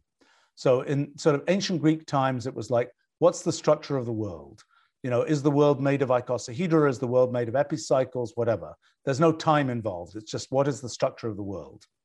Then you get to the 1600s, and it's like, let's write down a formula for how the world works, and time is a coordinate, and we can just sort of pick what time we want to want to choose. And then in kind of my sort of efforts with my whole new kind of science stuff and, and exploring the computational universe, the big point is time is computational and the progress of time is the doing of computation. And that that leads to all this computational irreducibility stuff and so on. And that that kind of gives you a new set of things that you can talk about scientifically a new set of you know complex phenomena and so on you can talk about scientifically. What i'm sort of realizing is sort of the fourth epoch is this kind of multi-fingered time world of multi-way systems um, where instead of having you know a uh, where, where, in a sense, the, the, there's this kind of multiple threads of time, and to even know what's happening, you have to have some some way in which the observer is knitting together these different threads. And I, my my belief is uh, that a whole bunch of areas of science have kind of been waiting for to, to get a theoretical foundation, have been waiting for an understanding of that kind of setup. And so, you know, I think I mean, linguistics is one that I don't understand how this relates to, okay? So I've been looking at metamathematics, at chemistry, at biology, at economics, and these are places where I, I kind of have the suspicion that that kind of approach is, is the right sort of foundational way to think about models in those, in those, in those areas. Because, you know, it's like some systems are well modeled by epoch, you know, by the and the epoch from antiquity. They're well modeled by just saying, what's the structure of the system? How is it made of things? Other things are well modeled with equations, where you can just say, you know, that you can uh, sort of slide along the time just by by picking its value in a formula. Other things get modeled by programs and cellular automata and all this kind of stuff. That um, and that's but then there are a class of things that I think include a bunch of things in physics a bunch of things in areas like economics, biology, chemistry, which I don't think have been well modeled by these by these sort of previous views of how one does modeling. And I'm sort of hoping that um, uh, this this I don't yet understand it very well. I don't understand how to think in this in, in terms of these multi-way systems, and that's why you know that's why I'm that's why in terms of reading I'm I'm sort of hoping I'll actually get a chance to read this. um, but uh, you know, and, and I want to understand this you know, I'm, I'm trying to I'm trying to take this kind of what I think you're referring to as a kind of compositional approach and trying to understand how do we turn that into something that we humans can, for example, use in a computational language and and um, uh, and kind of think in terms of. I mean, that's exactly what I'm doing, as you know. like oh, right. Well, that's why I want to talk to you. I mean, that's, that's, that's, um, that's what I'm doing. Like, and, I mean, I don't have the questions to to, to everything, but I, I mean, I see the fit, and I know, like, I mean, I mean, we, we've communicate, we've been communicating a lot, like, I mean, through Jonathan and all that, like, because. Right. But but I think one of these one of these key issues is, for me, this kind of uh, way of of um, uh, of thinking about things, which, which is which is related to the whole quantum computing the, the, the, sort of quantum concept of computation, more so than whether it's ion traps or photons or anything like that. This idea yeah. of, of multiple threads of history, so to speak. And my, my question is really, you know, I can see in some of these science areas, I can see how those ideas can be applied scientifically. I am really curious to, to understand how they can be applied technologically, and I haven't understood that. And what I think is the case is that there should be a way of thinking about distributed computing that makes use of these kinds of ideas and that leads us to very different use cases for distributed computing. I just haven't figured out how that works. And I think, for example, the concept of, you know, how do you program a distributed system? You know, because people people right now they try and sequentialize distributed systems. They say, let's make, let's use locks and things like this to make sure that that you don't, and that's you know a lot of this theory that we were talking about before of the of the kind of Tony Hoare, Robin Milner theory is all about how do you not get the system all tangled up by things happening in parallel and not knowing what happened before what. And so the question is, is there a way of actually thinking about computation so that you don't have to untangle it, so that you can really think about it at the level where it's still tangled, so to speak? And you know, how do we how do we think about that? And then how do we what kinds of new technological possibilities are there if we can sort of think about things in those terms? I, I don't know the answer. I mean, this is this is the. I don't know. Like, I, mean, my my gut feeling is that whatever the answer is to that question is like going to be much more than what you're asking for, to the extent that like it, it, it, it's going to be a revolution. It's going to completely change everything. I mean, I mean, otherwise I wouldn't be doing this because I don't. Well, right, but so one of the questions then is uh, the thing that comes out. Will uh, will will we humans actually understand the stuff that comes out? Because it's not obvious. I mean, we can have a, a great civilization of AIs that work I mean, by I mean, using. Okay, okay. I mean, what does understand mean? I know you, you got natural understanding software already around. Like, what do we mean by understanding? Uh, yes, well, that's a good question. I mean, I mean, there's so many different levels of what we mean by understand. I mean, obviously, whatever is happening in machine learning now is like dumb, as, as idiotic as it can be. So, so. Uh, well, it's it's been look. It's a it's a methodology which I think has has largely plateaued at this point. Not completely plateaued, plateaued, but the completely plateauing. It's completely plateauing. Well, I, I think my wife is just washing it. I introduce my wife. She's going to say hi to you. Just sitting here. No, you have to Let's uh, come into the frame. We can we saw only the hand. You have to go closer. Hello there. But after you go to the loo, you can say oh, hi. Oh, okay. You're, you're being you're being you're being put in place. What? So so are you are you a, a techno technological person or scientific person or something completely different? I'm in science. I'm an educational neuroscientist, but uh, not a computer scientist. What do you mean by science and technology? Of course, we use different kind of technology like EEG, like fMRI, this kind of things. Um, you said so, educational neuroscience, or yeah, it, it's mean... an emerging field. Actually, there are there are a few centers in the world. One of them is in London, uh, Center of Educational Neuroscience. The other one is based on Harvard the other one, there are some little groups in Bristol, in Europe. In you know, I, I, have a I have a friend named Terry Sejnowski, who's one of the sort of early computational neuroscience people. Um, Terry Sejnowski uh, wrote this course about um, a sort of neuroscience-based course about learning how to learn, which uh, he's very proud of the fact that it's he just released a new version of it and he's very proud of the fact that it's a top rated course on coursera and so on. I'm afraid i think it may be kind of nonsense but um, uh, you know it's a kind of a it's it's how to use neuroscience to to learn how to learn so to speak. Um, i mean i think i think it, all the idea of education is about learning how to learn. Yes. Not sure about neuroscience. That's true, actually, because uh, as compared to the theory of education, neuroscience can be defined as its it's in, in its infancy. Yeah, but I mean, well, do you think there's a theory of education? I mean, in other words, oh, yeah. a... there are two different theories of education. Um, but yeah, actually, the one of the some people think that education is not science. Some people think that education is a kind of proper, well, well-grounded scientific field. Um, I believe that some my previous PhD was on education, uh, so I always defend education is the proper scientific field, of course, and there are lots of theories. Um, so the involvement of economy, sociology, psychology, philosophy. So of course, education uh, expands its borders, uh, but yeah, we can talk about so many different theories. Well, the question is, in, in the modern technological world, there are lots of new things that people have to learn in order to work in the, you know, in order to operate in the modern technological world.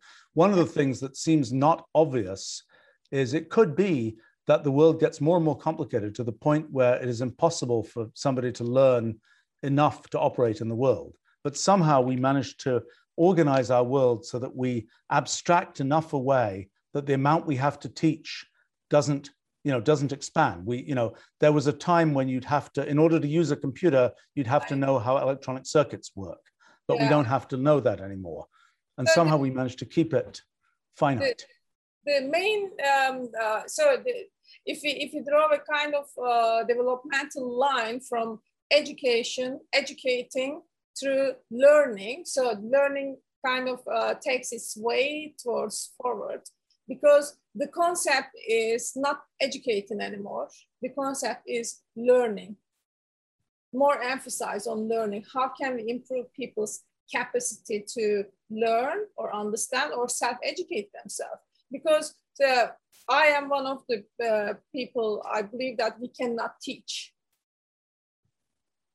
Okay, that's a, right, that's a somewhat controversial, right? In fact, the, the, um, Sorry, I uh, just now we can we can continue the actually i we, we'll have to go soon but but um uh, okay. it, it um I, I think this um um the, the uh, uh, this this question about whether um let's see. Yeah uh, interesting okay. The the well that's a whole different different okay. topic. We, we can organize another talk then. We need to discuss. Yes right. Well that, that's a very interesting question whether whether learning is actually possible or whether the, learning is possible but teaching is not. Until the person allows you so because now the question is but are you a professor for example whose business is is, uh, is i'm teaching? a docent docent what is this docent uh, uh, reader in education okay but um but uh, i do research at ucl now um yeah uh, yeah, we can discuss. another time, another time. The, maybe maybe one day we'll meet in person. That would be fun. Uh, um, yeah, hopefully, anyway, hopefully, hopefully. anyway, well, we should let's see. I, I think we should probably wrap up soon because I know um, uh, um, various people um, have been asking questions here. I'm not sure if I can. Can I ask one quick question, just just to get my head straight? So this foundation of quantum mechanics, right? it's from a very different perspective from how I encountered it. And so my question was like when I first learned about quantum mechanics, solving Schrodinger's equation, particle in a box, you know, then learning about okay, it's not actually Schrodinger's equation, it's this field theory that we quantize and blah blah blah. And so to me, that was quantum mechanics. And it feels like what you have been talking about is totally different, but related. And how do you move from your foundations to the foundations that we see kind of experimentally with PDEs and field theories and there's no, there's no i mean there's no different in foundations whatsoever it's like different focus uh, i mean people i mean quantum mechanics was like basically what are people doing in cern and how can we predict what's happening in cern in the previous century then in the new then people start to do tabletop experiments the new centuries and there was this sort of like I mean, I remember this, like in the previous century, there was sort, sort of arrogance. If you didn't do infinite dimensional stuff, if you didn't do field theory, you were actually doing nothing. You were sort of like a, a loser. And whatever happened in the in, in the last like 20, 25 years, people started to discover completely new things that you can actually do with which not new things, like new things you can prove and derive from quantum mechanics, which have nothing to do with infinite dimensions, which have nothing to do with field theory, which have nothing to do with CERN, which are completely new things people never thought about. I mean, I mean, I mean, the first one to do so was John Bell, of course. Like who was at CERN, by the way? Just, just as a footnote. at CERN as an engineer, as an engineer doing wires. He wasn't accelerators. Yeah, uh, accelerators. Something like that. But he was kind. But no, I mean, it's very nice to see sort of the the the, the citations to his pa- papers over the year. Like like for like 30 years, nobody cared about that paper, and then boom, then suddenly boom, people thought, oh, that's actually relevant. And now this this is the foundation for. I mean, whether it happens or not, I don't know. But like new quantum cryptography is just based on on on what you, I mean, we were talking about quantum foundations earlier and people screaming at each other about interpretations. That guy was not screaming about interpretations. He came up with a theorem and how did this became practically useful. Right. And then, I mean, that, that, that's sort of the big shift in quantum foundations. People are now thinking about things and at the same time thinking like, I mean, I mean, it, it's sort of something which happened in my life too. Like I, I was sort of like, uh, when I started in physics. I was thinking about like how should we understand things, blah blah blah. But it was kind of disconnect from the idea like if you understand things better, will it be useful? And and, and I completely shift my my mindset now. If, if it's not useful short term, it's bullshit. I mean, I mean, I mean, I, I think we can agree on that one. it's, it's, it's a it's a good uh, you know technological driving things from whether it's technologically useful is uh, exactly. I mean, now that's how I'm talking to my people. That's how I'm talking to my students. Still have students, by the way. yeah, I'm still supervising, you know. Uh, so yeah, no, yeah. I, the thing that I found interesting. I mean, I, I don't know what your experience has been, but I managed to in my life I've kind of alternated between doing basic science and doing technology, and I've been sort of uh, pleased by the extent to which sort of the, the technology enables basic science, the basic science informs what you can do in technology. I'm one, completely with you now. It's, so, it's, I mean, one of the big surprises from our physics project now is that I thought this was a pure basic science project, but it's ending up having all kinds of its formalism particularly has all kinds of implications for these kinds of things we've been talking about anyway we should we should probably it's getting very late for you and it's um and i i i I have another meeting in a few minutes, so I've. I've um, but uh, it was um, pretty long. It was three hours. Yeah, right, uh, right. Well, longer than was, the previous one. yes, yes, yes, yes, yes. Well, it's that that proves there are interesting things to chat about. Uh, I think that um, uh, um, and um, well, we we shall we shall have to continue at another time. And um, uh, so everybody, uh, will will will um, for folks who are at um, our summer school, um, I think we've sent out a number of links to Bob's work, and um, you can you can find out more about what you what you should have asked or something. And uh, uh, all right, we should we should wrap up here. So th thanks very much, Bob, and um, thanks, see you another time. Thank you again. yeah, it was Bye. fun. We should Thank do you. this again. Indeed, yes. All right, see, see you later. Okay, bye-bye. Bye. Cheers. Thank you. Cheers. Bye, everybody. Thank you.